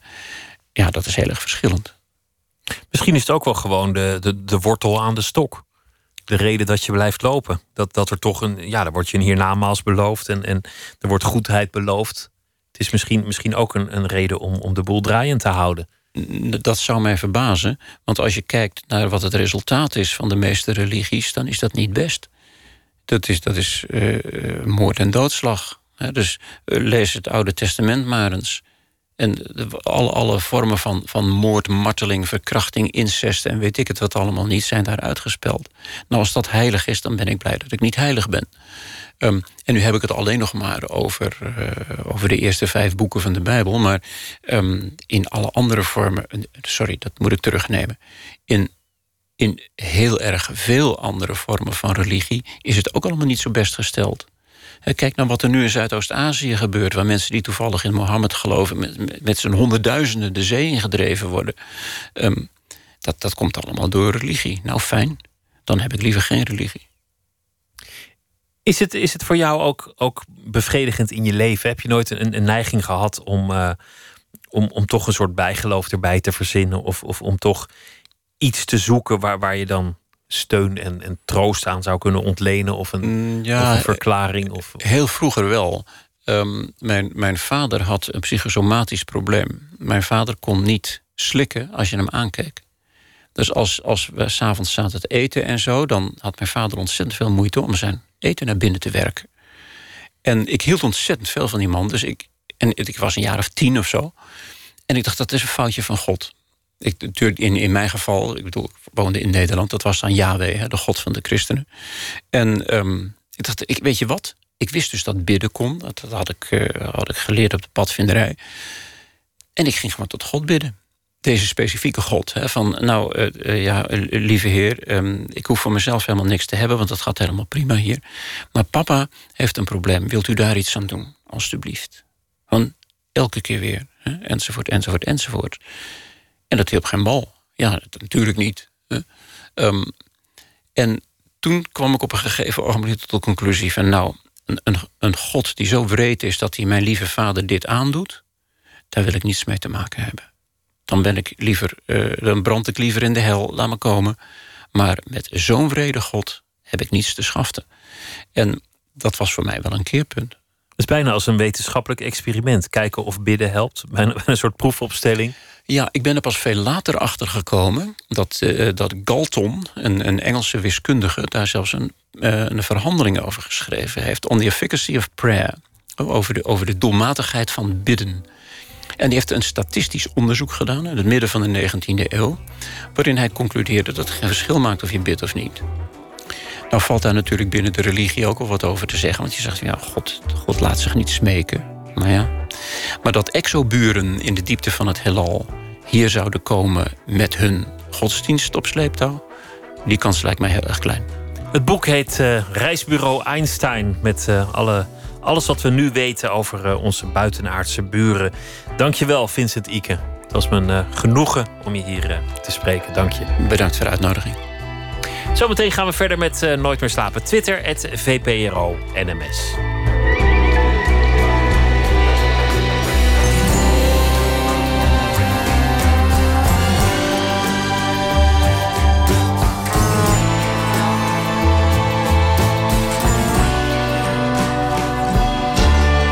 Radio 1.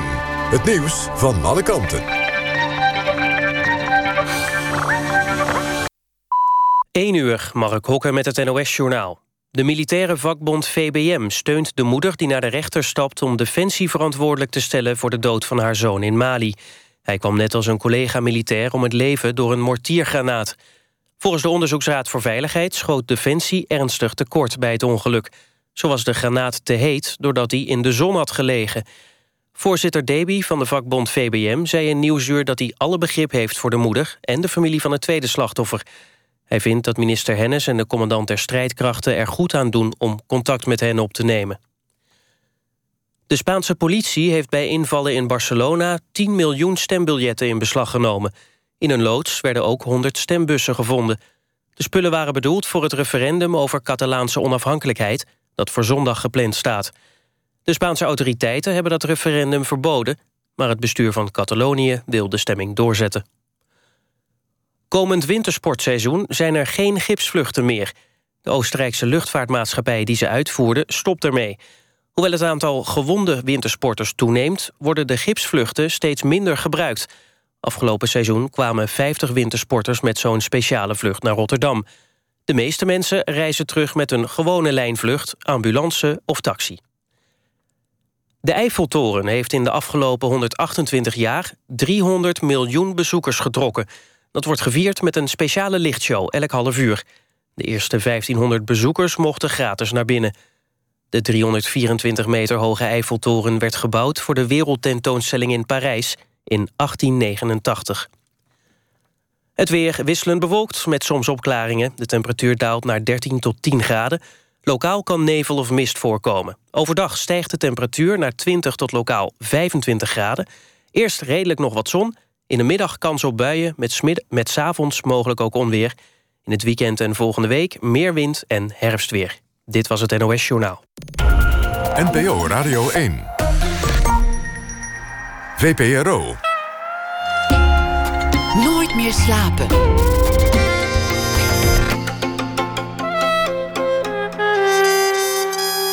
Met Pieter van der Wielen. Stephen King, een van de best verkopende schrijvers ter wereld en ook een van de meest verfilmde. Hij werd uh, 70 vorige week en het is ook uh, het moment dat It in de bioscoop te zien is. En deze week verscheen ook zijn nieuwe boek. Kortom, we gaan het hebben over uh, King. Liefhebbers, over de haat-liefdeverhouding die hij zelf heeft met de regisseurs van zijn verfilmingen. Lavinia Meijer die komt op bezoek, harpiste, want ze is te zien vanaf maandag in de voorstelling Brief aan mijn dochter. Erik Jan Harmans leest een verhaal bij het nieuws van de afgelopen dag.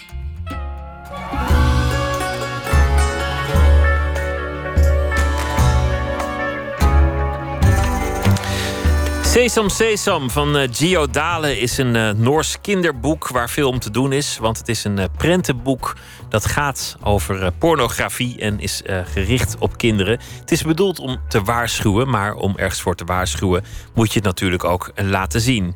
Kinderboekenrecensent Jaap Frieso, goeienacht. Goeienacht.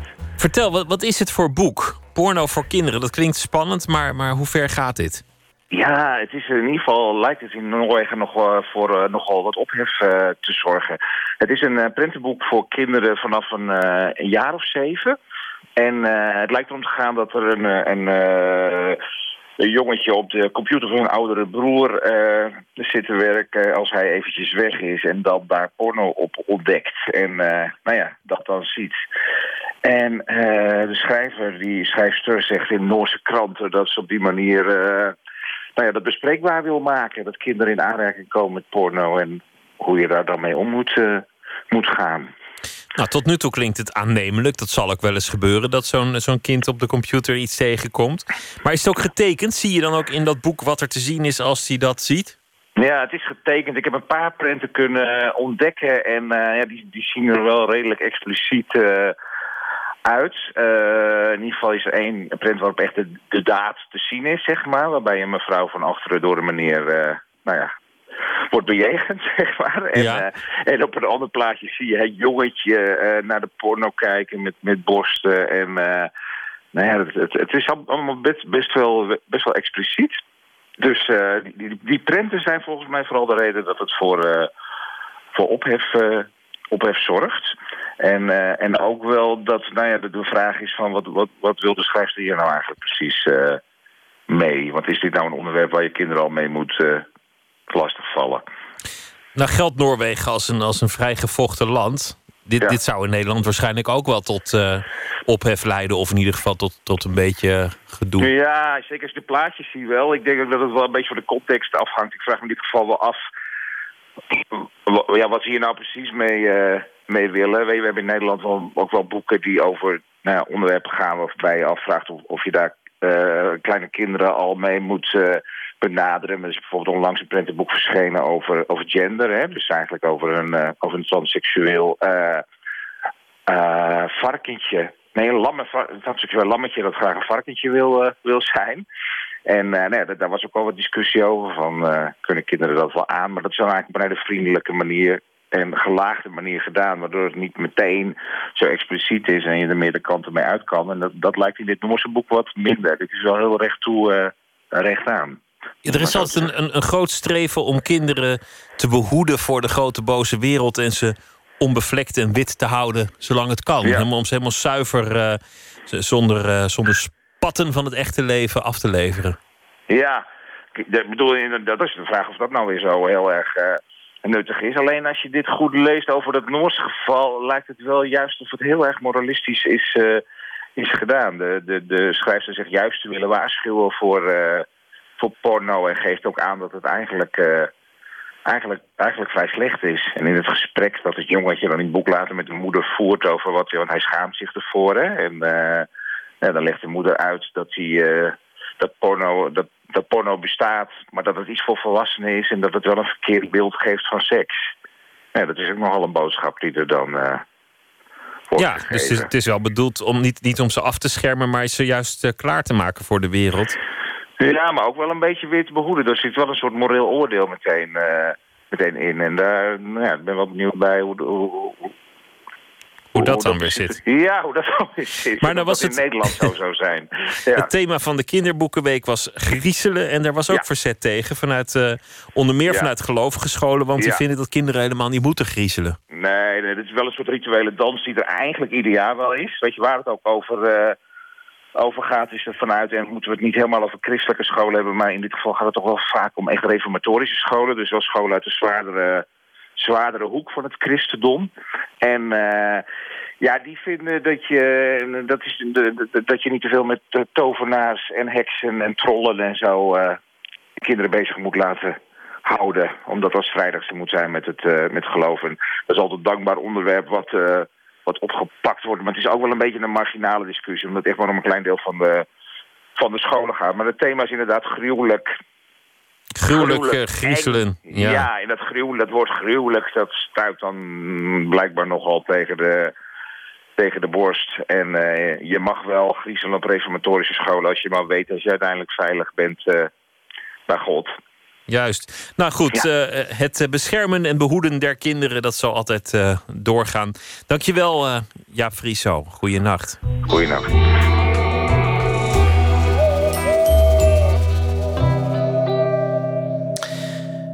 Er is een nieuw album, de zesde alweer van eh, Fink. De titel is eh Resurgam en eh, dit nummer heet Words to the Wise.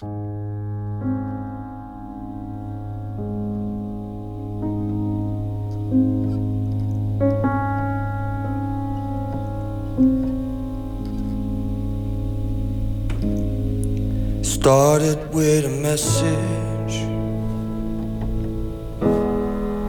against your better judgment. Your words are poorly chosen when you're backed into a corner.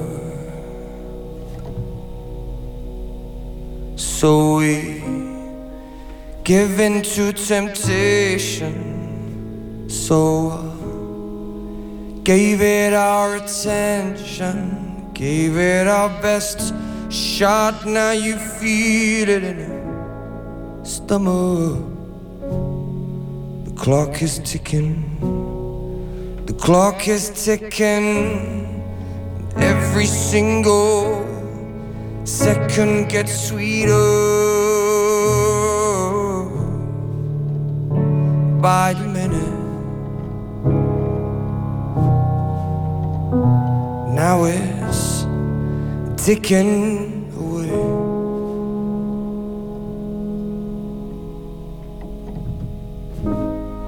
And this is so consequential. When every line is loaded, your words are just a tourniquet to stop the poison from spreading. So we give in to temptation. So I gave in to the tension, felt the pressure drop. Now you feel it in the back of your mind. The clock is ticking. The clock is ticking. And every single second gets sweeter by the minute. Now it's ticking away.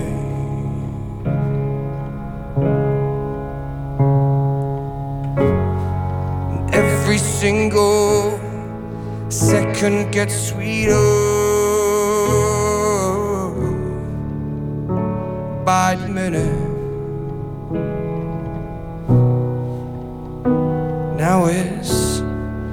Ticking away.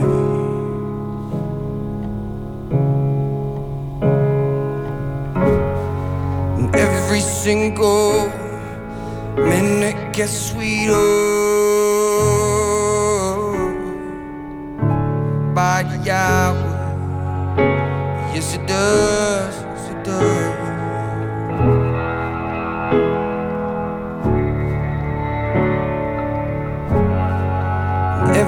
Single hour gets sweeter by the day, by the day, yeah, by the day.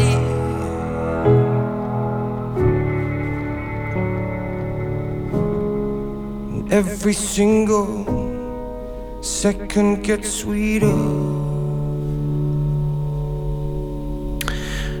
Words to the Wise van Fink. Nooit meer slapen. Hij is een van de best verkopende schrijvers in de wereld. Stephen King, de koning van de horror. En hij is ook een van de meest verfilmde.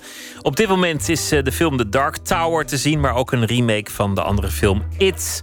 Daarnaast verscheen ook eh, een nieuwe roman, De Schone Slaapsters. De filmrechten zijn ook meteen alweer verkocht. En Nicolaou die praat met eh, Jasper ten Hoor van horror- en science fiction blad Schokkend Nieuws over de verhouding die King heeft tot de verfilmingen van zijn boeken.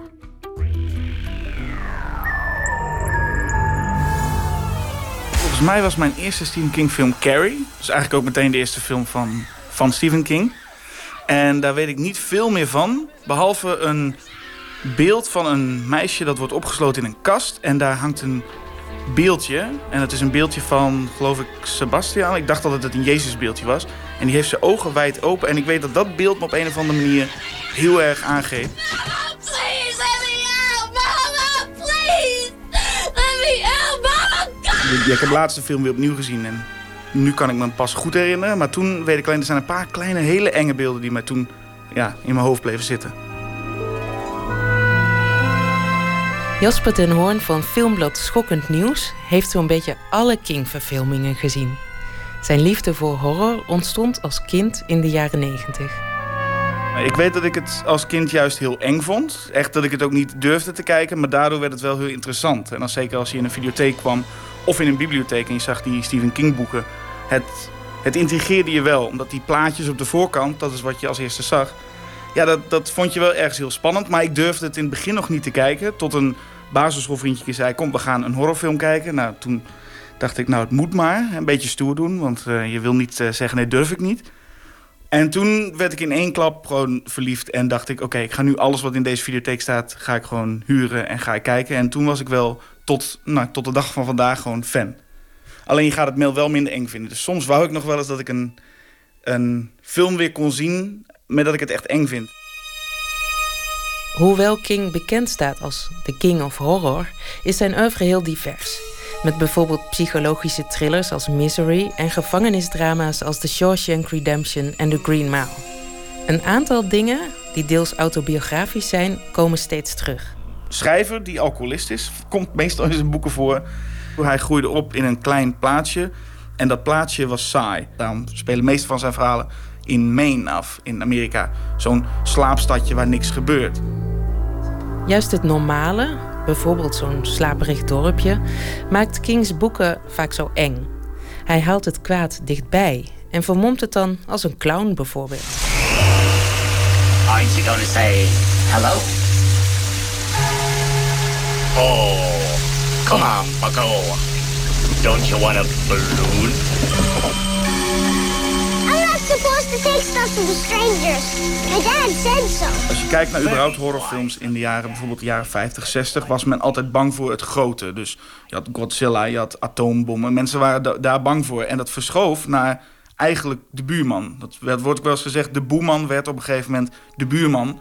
Het kleine, het, het, je vertrouwt mensen niet meer.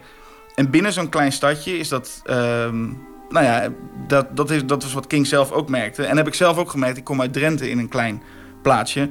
Op een gegeven moment ken je iedereen en alles is heel veilig. En juist dan is het heel... eh, als er dan iets ergs gebeurt... dan is iedereen op zijn, op zijn tenen. Niemand vertrouwt elkaar meer. Die paranoïde die er dan kan heersen... dat is wat hij heel sterk ook in zijn verhalen gebruikt. In zijn verhalen sluit hij altijd mensen op. Of in ieder geval veel van zijn verhalen. En die mensen zijn dan opgesloten en dan red je maar. Zie maar wat er gebeurt. Ga, deal maar even met deze bizarre gebeurtenissen. Ja, en soms hoeft dat niet eens bovennatuurlijk te zijn. Een hele bekende film is natuurlijk Misery, waarin dat helemaal niet gebeurt. Schrijver wordt opgesloten door zijn grootste fan. Ja, volgens mij vindt King dat zelf ook het engste verhaal wat hij ooit geschreven heeft. Omdat het natuurlijk het dichtst bij komt. Hij, eh, ik weet niet of het, het is niet letterlijk zo gebeurd, maar hij heeft wel ja, nare fans, wat elke populaire persoon wel op een gegeven moment krijgt, is een, een fan waarvan je denkt: oké, ik weet niet wat goed wat ik hiermee moet doen.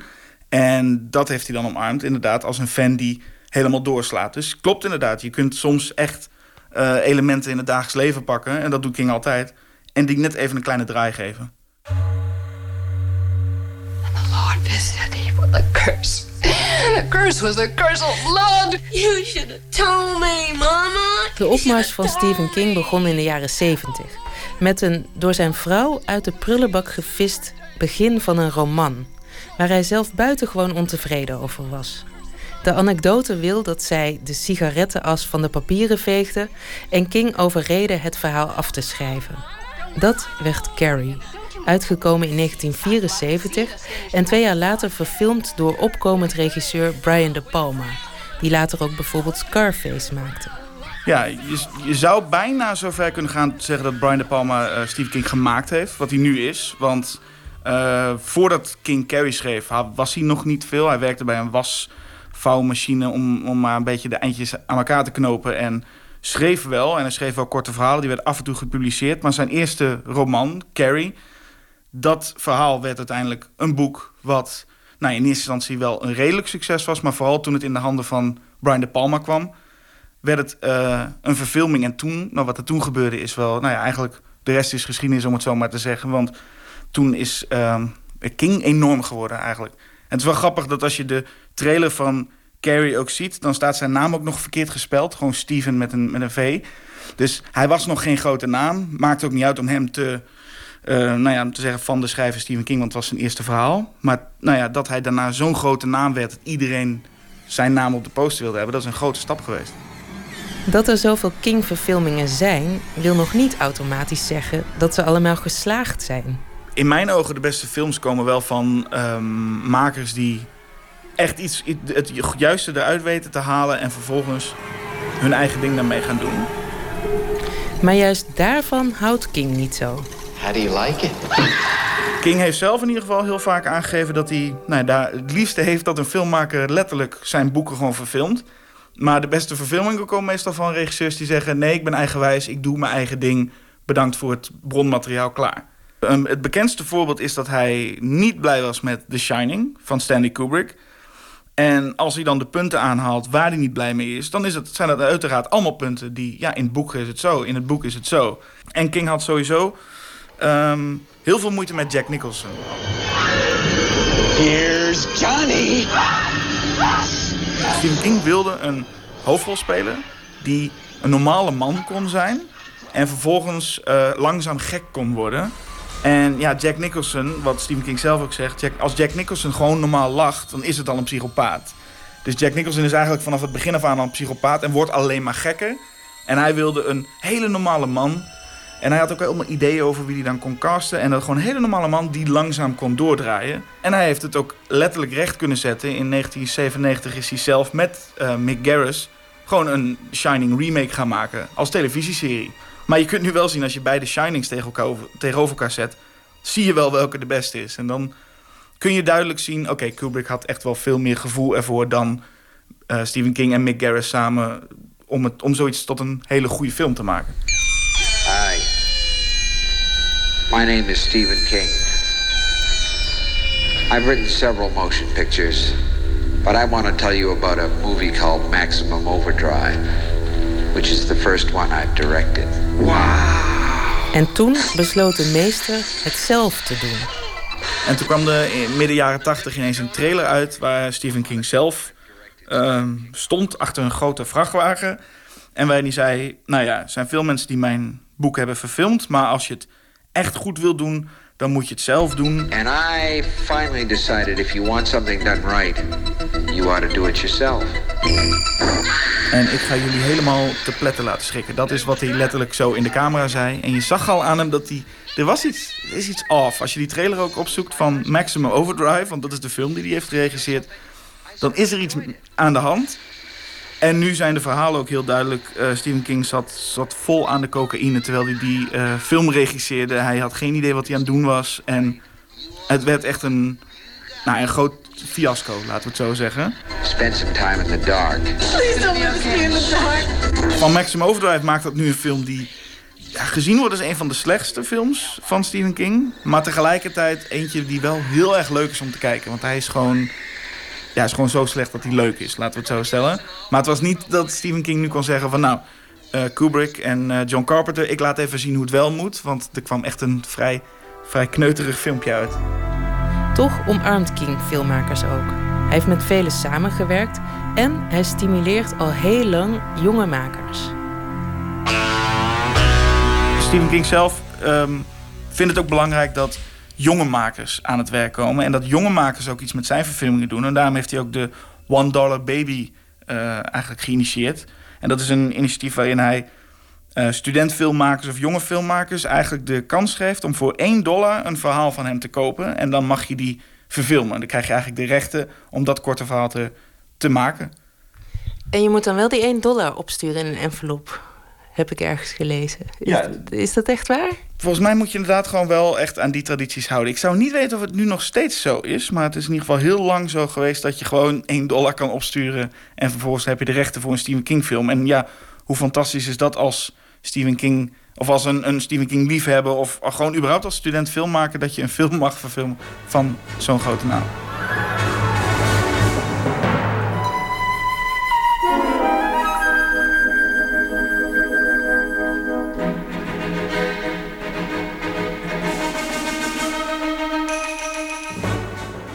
Emmy Colau sprak met Jasper ten Hoorn van het filmblad Schokkend Nieuws. En in de bioscoop te zien The Dark Tower en uh, de film It. Een legende uit uh, de Americana muziek Graham Parsons met The Song For You.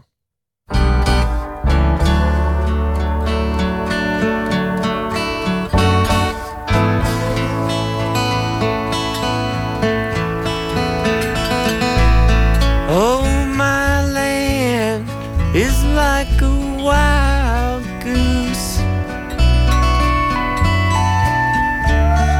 Wanders all around everywhere.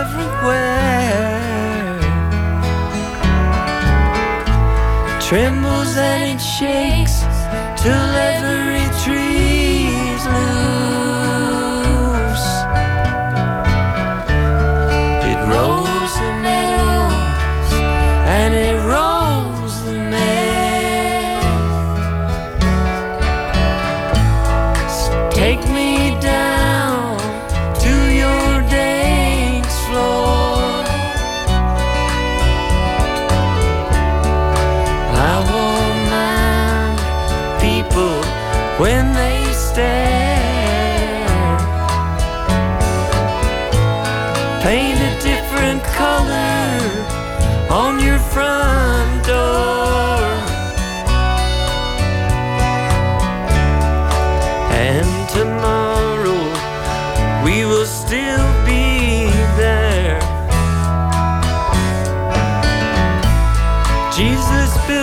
ship to sing a song to. It sails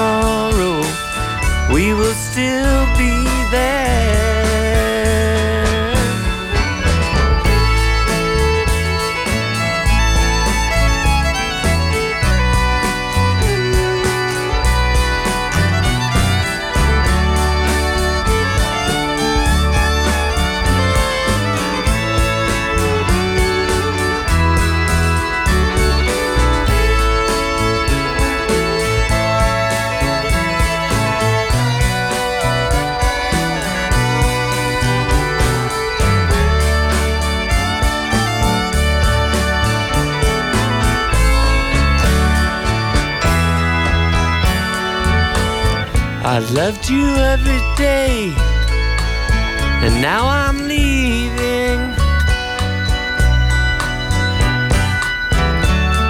And I can see the sorrow in your eyes.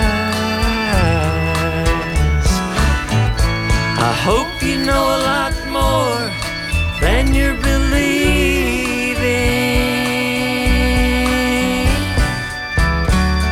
Just so the sun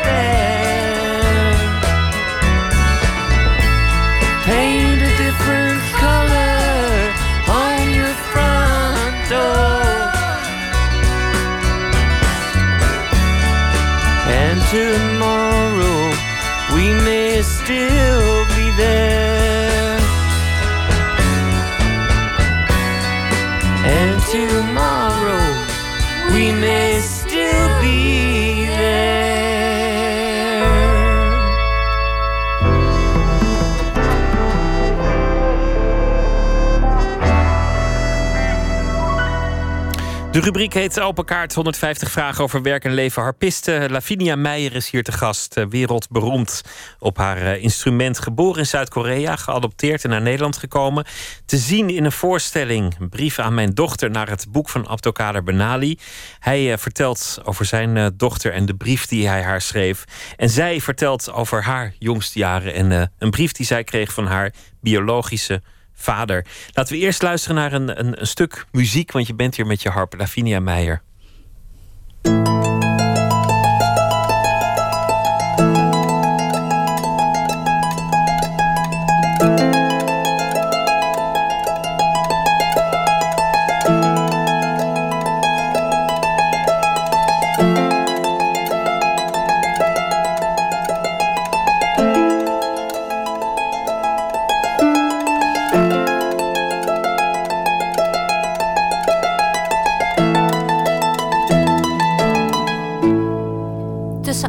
En hallo zit een reis. Twee ouders hebben me verwekt. Twee anderen hebben me opgevoed. Wat ben ik jullie verschuldigd? Mijn Nederlandse ouders waren al ontegenwoordig. Mijn Koreaanse ouders waren onzichtbaar. Schimmen uit een sprookje waar je niet meer in wilt geloven. Want sprookjes kunnen vreed zijn. Het hoeft niet persoonlijk te worden tot dit moment. Ik wil ze voor me zien. Met één handbeweging tover ik ze tevoorschijn. Daar de ogen. Daar de neus. Een wrange glimlach. Een glimlach? Nee. Het lukt me niet om ze voor me te zien, hoe hard ik er ook mee speel.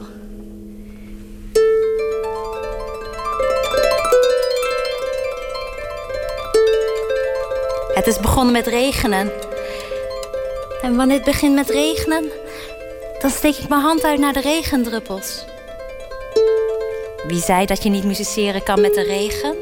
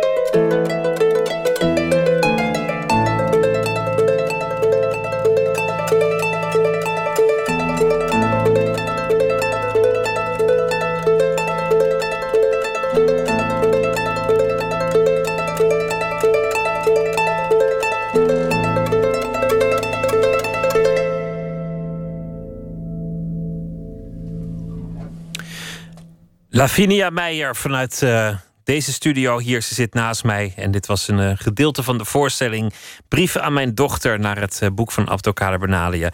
Ehm, Lavinia, hartelijk welkom. Ja, dank je, Pieter. Wat, wat, wat fijn dat je bent gekomen en dit instrument hebt meegenomen. Hoeveel weegt zo'n ding eigenlijk? deze is ongeveer 45 kilo. En hij is 1,80 meter lang. Dus het is een heel, heel groot instrument. Heb je nooit gedacht, was ik maar mondharp gaan spelen? Of, uh, of uh, mondharmonica, iets, iets dat je in je zak kan stoppen als het ware? Eigenlijk niet, omdat ik me zo uh, verbonden voel met het instrument. toen ik begon op mijn negende jaar, toen wist ik eigenlijk niet dat er grote harpen bestonden. Want ik begon op een kleine harp.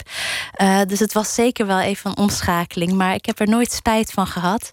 Want dit instrument is gewoon echt mijn instrument. En zo heeft het altijd gevoeld. En zo zal het altijd zijn zo ziet het er ook uit, zo klinkt het ook. Jij kunt direct communiceren alsof dat instrument niet tussen jou en mij instaat, maar alsof het één is. Alsof dat gewoon jouw stem is. Dankjewel. Nou, ik heb het um, altijd gezien als een verlengstuk van mezelf. Um, visueel omarm je het instrument. Um, je legt je beide armen eromheen. Je speelt met je blote vingertoppen. Uh, je, raakt de snaren aan en is gelijk klank. En zo heb ik de harp ook altijd zo direct uh, ja, gevoeld. Er zat niks tussen mij en de klank. Uh, bij andere instrumenten had ik dat wel. Ik heb een jaar piano gespeeld, maar toen vond ik het heel raar dat ik op de toets drukte en dan verderop gebeurde er iets. Um, en bij de harp maak je alle kleuren met je vingertoppen. dus het is ook heel belangrijk dat je je vingertoppen ook goed verzorgt. Want ja, alles zal je horen. De voorstelling gaat uh, over de, de brief die Abdelkader Benali schreef aan, aan zijn dochter. Maar het gaat ook over jouw verhaal. Ja. Jouw jeugd. Jij kreeg op een dag een brief van jouw eigenlijke vader. Van jouw natuurlijke vader. Ja, klopt. En dat was een, een vrij grote schok. omdat ik daar helemaal niet mee bezig was. Ik wist altijd dat ik geadopteerd was. Mijn ouders deden daar altijd heel open uh, over. En uh, sowieso kom ik uit een uh, ja, bijzonder gezin, omdat er zijn meerdere kinderen geadopteerd. Maar toch voelde het als een soort sprookje dat ik daar in Zuid-Korea wel van familie had, maar ze bestonden niet echt voor mij. En op het moment dat mijn biologische vader contact met mij zoek, zocht, toen werd hij echt. En uh, dat was voor mij echt uh, een tijd van identiteitscrisis. In mijn puberteit had ik het niet, uh, in, die mate althans. Maar op dat moment heb ik me echt heel erg um, ja, vervreemd gevoeld. Dat ik dacht van, hè, hoe zit het nou? Ik heb opeens eigenlijk vier ouders. twee ja, die voor mijn gevoel mijn hele leven ken. Uh, die mij alles hebben geleerd. Um, waar ik heel erg tegenop kijk. En dan twee andere ouders die ik helemaal niet ken, maar van, waarvan ik wel weet, zij hebben mij op deze wereld gebracht. Een leven dat je nooit geleefd hebt, eigenlijk. Een, een andere plek waar je ook bent zonder dat je er ooit bent. Ja, het, is, het waren de eerste twee jaren van mijn leven. Um, ik heb het nooit als een gemis gevoeld dat ik niet wist wat daarin is gebeurd. Maar het was wel zo want uiteindelijk heb ik mijn biologische vader kunnen ontmoeten. Dat hij meer invulling aan die jaren gaf. Wat mij wel heel erg heeft verrijkt. Uh, ook door me te kunnen plaatsen in iemands leven die niet zo mooi is verlopen als dat kokonnetje waar ik eigenlijk in ben opgegroeid. Want ik werd heel erg beschermd opgevoerd, uh, opgevoed en ik had alles om me heen. Um, natuurlijk was de harp uh, mijn pad en dat bracht me overal over de hele wereld. Dus ik had gewoon een heel gelukkig bestaan. En dan kom je opeens in contact met iemand die dat niet heeft gehad. En die dan om uh, ja, echt um, redenen wat ik me niet kan voorstellen pure wanhoop eigenlijk zo'n zo beslissing heeft moeten nemen. Wat, wat, wat, is je vader voor? Wat voor leven leidt hij? Wat, wat doet hij voor de kost bijvoorbeeld? Um, hij was klusjesman en hij moest uh, veel reizen, uh, her en der door het land. Uh, en het was dus ook echt ja, op tijden dat hij na de scheiding dan ehm, ja, niet, niet voor mij kon zorgen, omdat hij er niet kon zijn. En dat deed hem zoveel pijn. En hij had ook echt het gevoel ehm, dat zo'n adoptie eh, de enige mogelijkheid was eh, dat ik ehm, een dak boven mijn hoofd had, dat ik voedsel kreeg en dat ik hopelijk bij eh, een gezin terecht kwam die wel voor me kon zorgen. Jij was toen, toen die adoptie plaatsvond, twee jaar ongeveer. Ongeveer de leeftijd die de dochter van uh, Abdelkader Benali had toen hij die brief schreef. Nou, hij schreef die brief toen zij nog niet geboren was. Zij is momenteel net twee oh, jaar zij is nu, nu twee geworden. Ja. ja. en het is ook precies twee jaar geleden dat ik Abdelkader heb benaderd om deze voorstelling te maken. Ik kwam net terug van een festival van Philip Glass in Californië, waar ik trouwens volgende week weer zal zijn. En uh, tijdens dat festival deden we een project met een, een dichter uit Los Angeles. En hij had uh, teksten over de FBI en Snowden gemaakt. En daar zetten we de muziek van Philip Glass onder. En dat raakte me zo enorm, die kracht van uh, spoken word en muziek, um, dat ik in het vliegtuig naar huis ging nadenken: wie zou ik willen benaderen om ook iets met muziek en spoken word te doen. Ik wist ook niet precies wat, maar ik wist dat die noodzaak vanuit mijn kant er was. En Abdelkader Menali had ik met Karel Krijnhof benaderd voor een tekst voor ons duo-album, die ook in die tijd uitkwam. En toen ik zijn teksten las, toen hoorde ik gelijk muziek in mijn hoofd. En dat vond ik zo bijzonder um, dat ik, ja, ik werd echt geraakt door zijn teksten. En ik ging eigenlijk gelijk na terugkomst, uh, stuurde ik hem een mail. Hij nodigde mij bij hem thuis uit. Amber was dus net geboren, zijn dochtertje. Uh, ik kreeg haar in mijn armen. Ik zag daar een hele trotse vader. En na een uur praten waren we eruit. Dit moet over zijn boek Brief aan mijn dochter gaan. Ook omdat hij ehm, zichzelf heel erg plaatst in, um, ja, in het leven van doorgeven. En uh, als je een kind krijgt, maakt dat jezelf ook weer heel erg bewust van je eigen achtergrond. Dus hij moest ook weer terug naar zijn wortels, naar zijn afkomst. Om te leren gaan met zijn angsten, zijn hoop en, en, en verlangens. En we kwamen al heel snel uh, op uit dat dat heel veel verbindingen en overeenkomsten had met mijn verhaal. Een uh, mooie voorstelling. Laten we beginnen met uh, de kaarten. De eigenlijke aard van deze rubriek. En ja. toch nog een paar vragen uh, doen. Wil, wil je een vraag trekken? Waarin ben je schaamteloos? Um, nou, laat ik beginnen bij deze voorstelling. Want uh, ik moet zeker heel veel uh, grenzen voor mezelf overschrijden. Um, een daarvan is dat ik. Um, want we spelen. Abdelkader speelt op een gegeven moment ook mijn vader. Ik, ik, moet al mijn emoties tonen op het podium. Hoe ik met hem omga. En daar komt zeker ook boosheid uh, bij kijken. Maar daarnaast speel ik ook Abdels vrouw op een gegeven moment. Die moet bevallen. Dus ik ga bevallen op het podium. En dat vind ik behoorlijk schaamteloos van mezelf. Dat ik dat durf te doen en dat ik me daar ook helemaal in wil geven. Dat is moedig. Moedig, ja. Laten we er nog één doen. Welke muziek moet op je begrafenis gedraaid worden? Um, wat ik een heel mooi uh, stuk vind, is het tweede deel van de zevende symfonie van Beethoven. Um, dat is een soort marsachtige muziek. Uh, langzaam, treurig, uh, weemoedig. Ik heb dat in uh, de film De Val gehoord. En toen had ik het heel lang niet gehoord. En ik kon het ook niet meer naar boven brengen dat het van Beethoven was. Maar het had zoiets tijdloos dat ik dat ontzettend mooi vond. Een componist die, die al zoveel eeuwen geleden leefde... dat hij nog steeds zo tot ons spreekt. We gaan er nog één doen. Wat is voor jou het toppunt van ellende? Nou, dat zijn wel twee tegenstrijdige uh, woorden. Het toppunt. Uh, het dieptepunt van, van ja, ellende zou er moeten staan. Precies. Um, ik ben één keer geblesseerd geraakt aan mijn uh, linker ringvinger. Dat was omdat ik gewoon te hard aan die snaren trok. En uh, mijn pees zei op een gegeven moment... nee. En uh, dat was voor mij echt een ellendig moment. Omdat ik me toen realiseerde van wow, ik kan niet meer harp spelen. En gaat dit nog goed komen? En, en wie ben ik dan nog zonder de harp? Het heeft me wel sterker gemaakt door me meer te realiseren dat ik wel iemand ben, ook zonder de harp. Maar toch, de harp is voor mij echt de leidraad door mijn leven. Heeft me door hele moeilijke, zware periodes uh, gehaald, gebracht, getrokken. En, en zo denk ik dat dat mijn hele leven lang uh, zal zijn. Dus ook eng als het, uh, als het niet lukt. Ja. We gaan nog één vraag doen. Welk idee heb je stiekem gejat?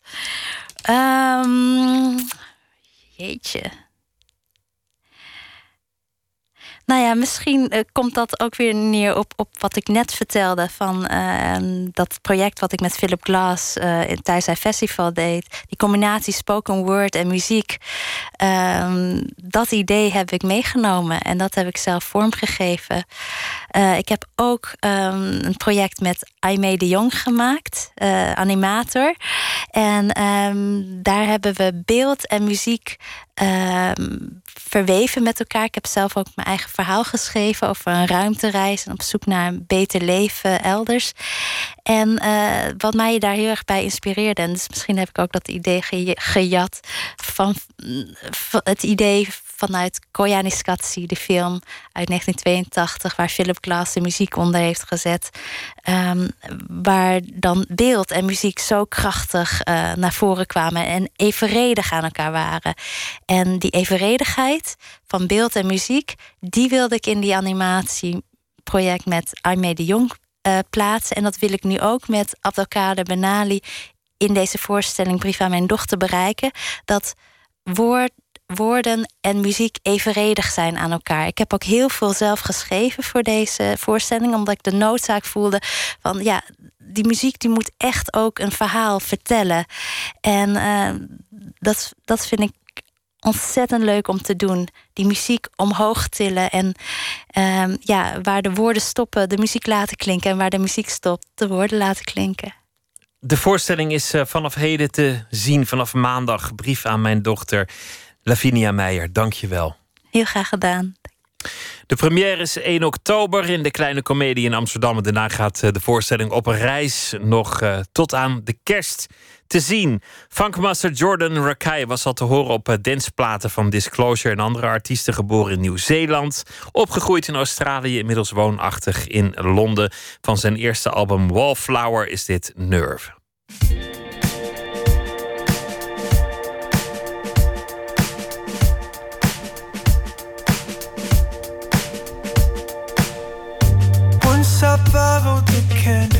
My lover's heart. But the store was too full. And that envelope had a letter in that scarcely room. Back in silence is where it all began falling apart. I was always a clumsy speaker, and we couldn't find one another in that scarcely room. Mark my words, I say I'm guilty of no poetry. I was working, I confess. I see the courage in her eyes in that scarcely room. There were words of disagreement, but we talked to find the answers in a mutual disposition in that scarcely room.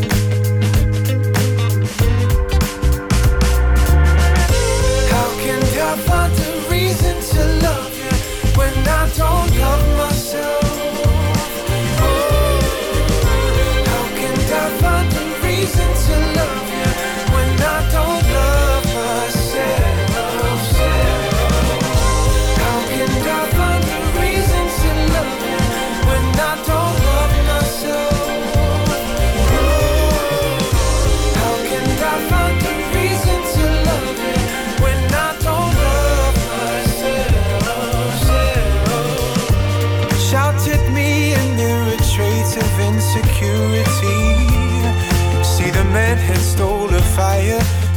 her who put the flame out in that scarcely room.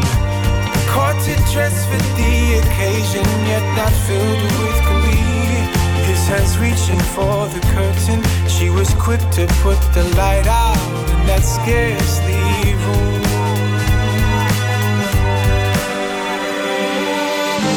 How can I find a reason to love you when I don't love myself?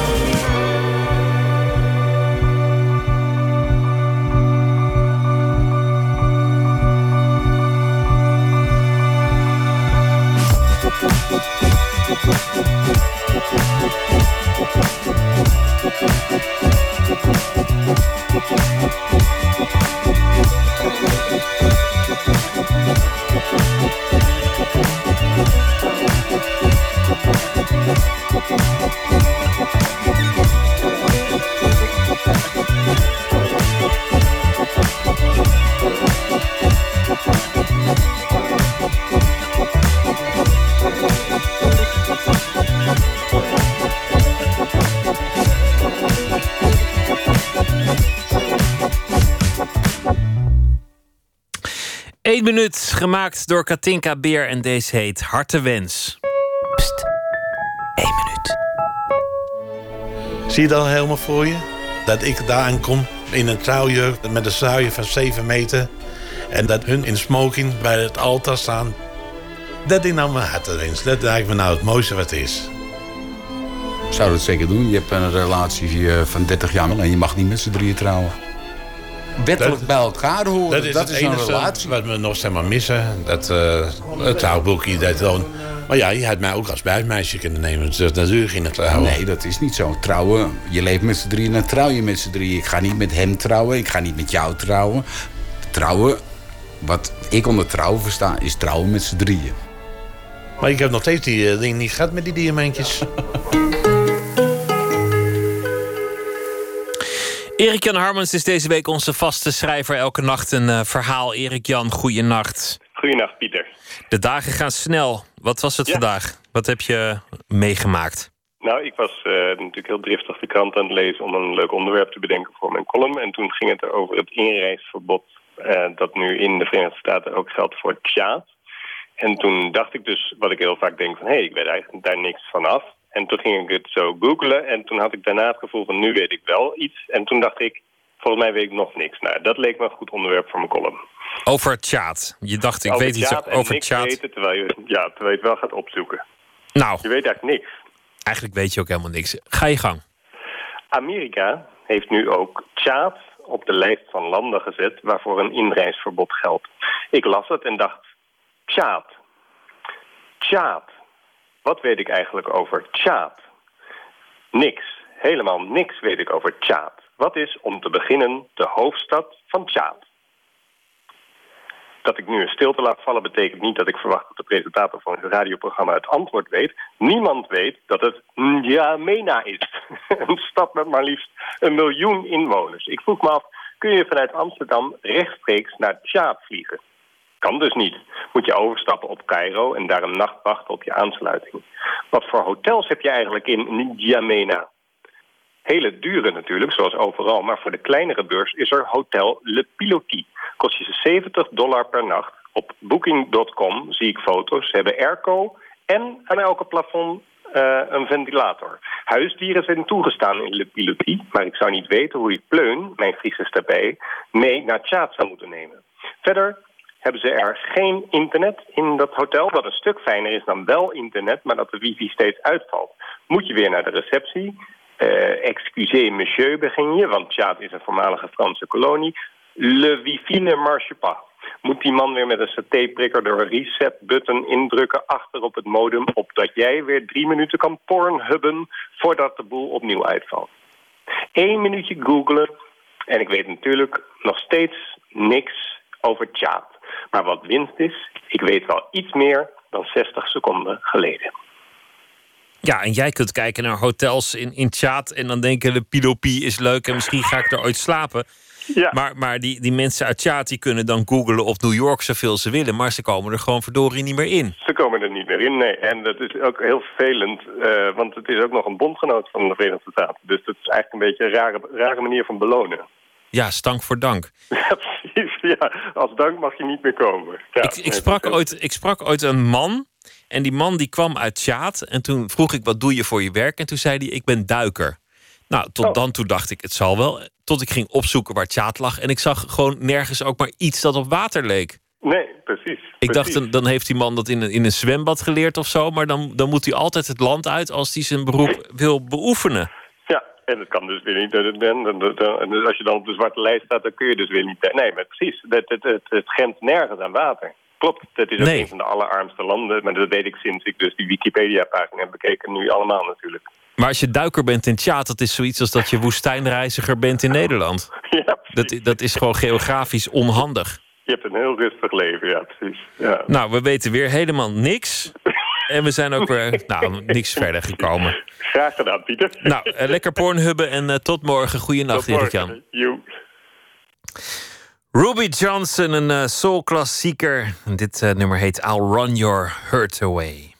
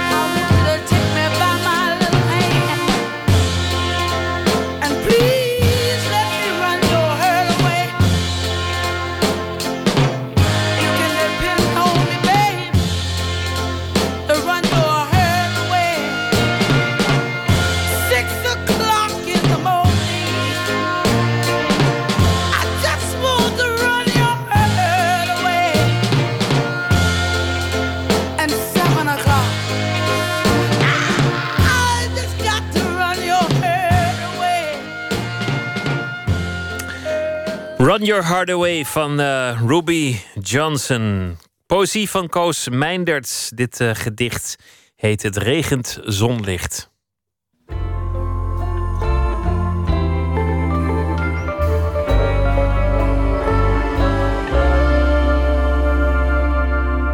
Het regent zonlicht.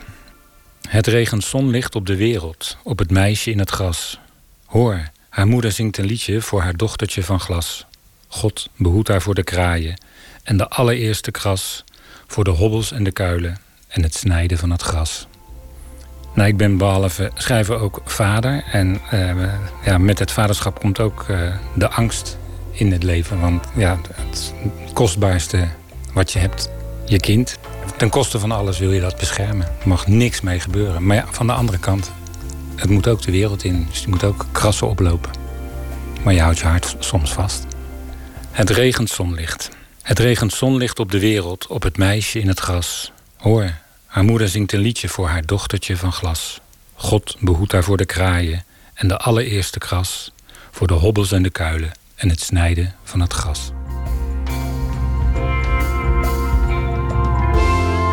Opgenomen tijdens de kindernacht van de poëzie. Dit gedicht van uh, Koos Meinders. Het regent zonlicht. Morgen in Nooit meer slapen praat Floortje Smit met schrijver Jerry Gozens... naar aanleiding van uh, zijn nieuwste boek Tot bloed op het droge. Speelt in de nabije toekomst na een uh, grote watersnoodramp. Dat allemaal morgen in Nooit meer slapen. Voor nu wens ik u een hele goede nacht.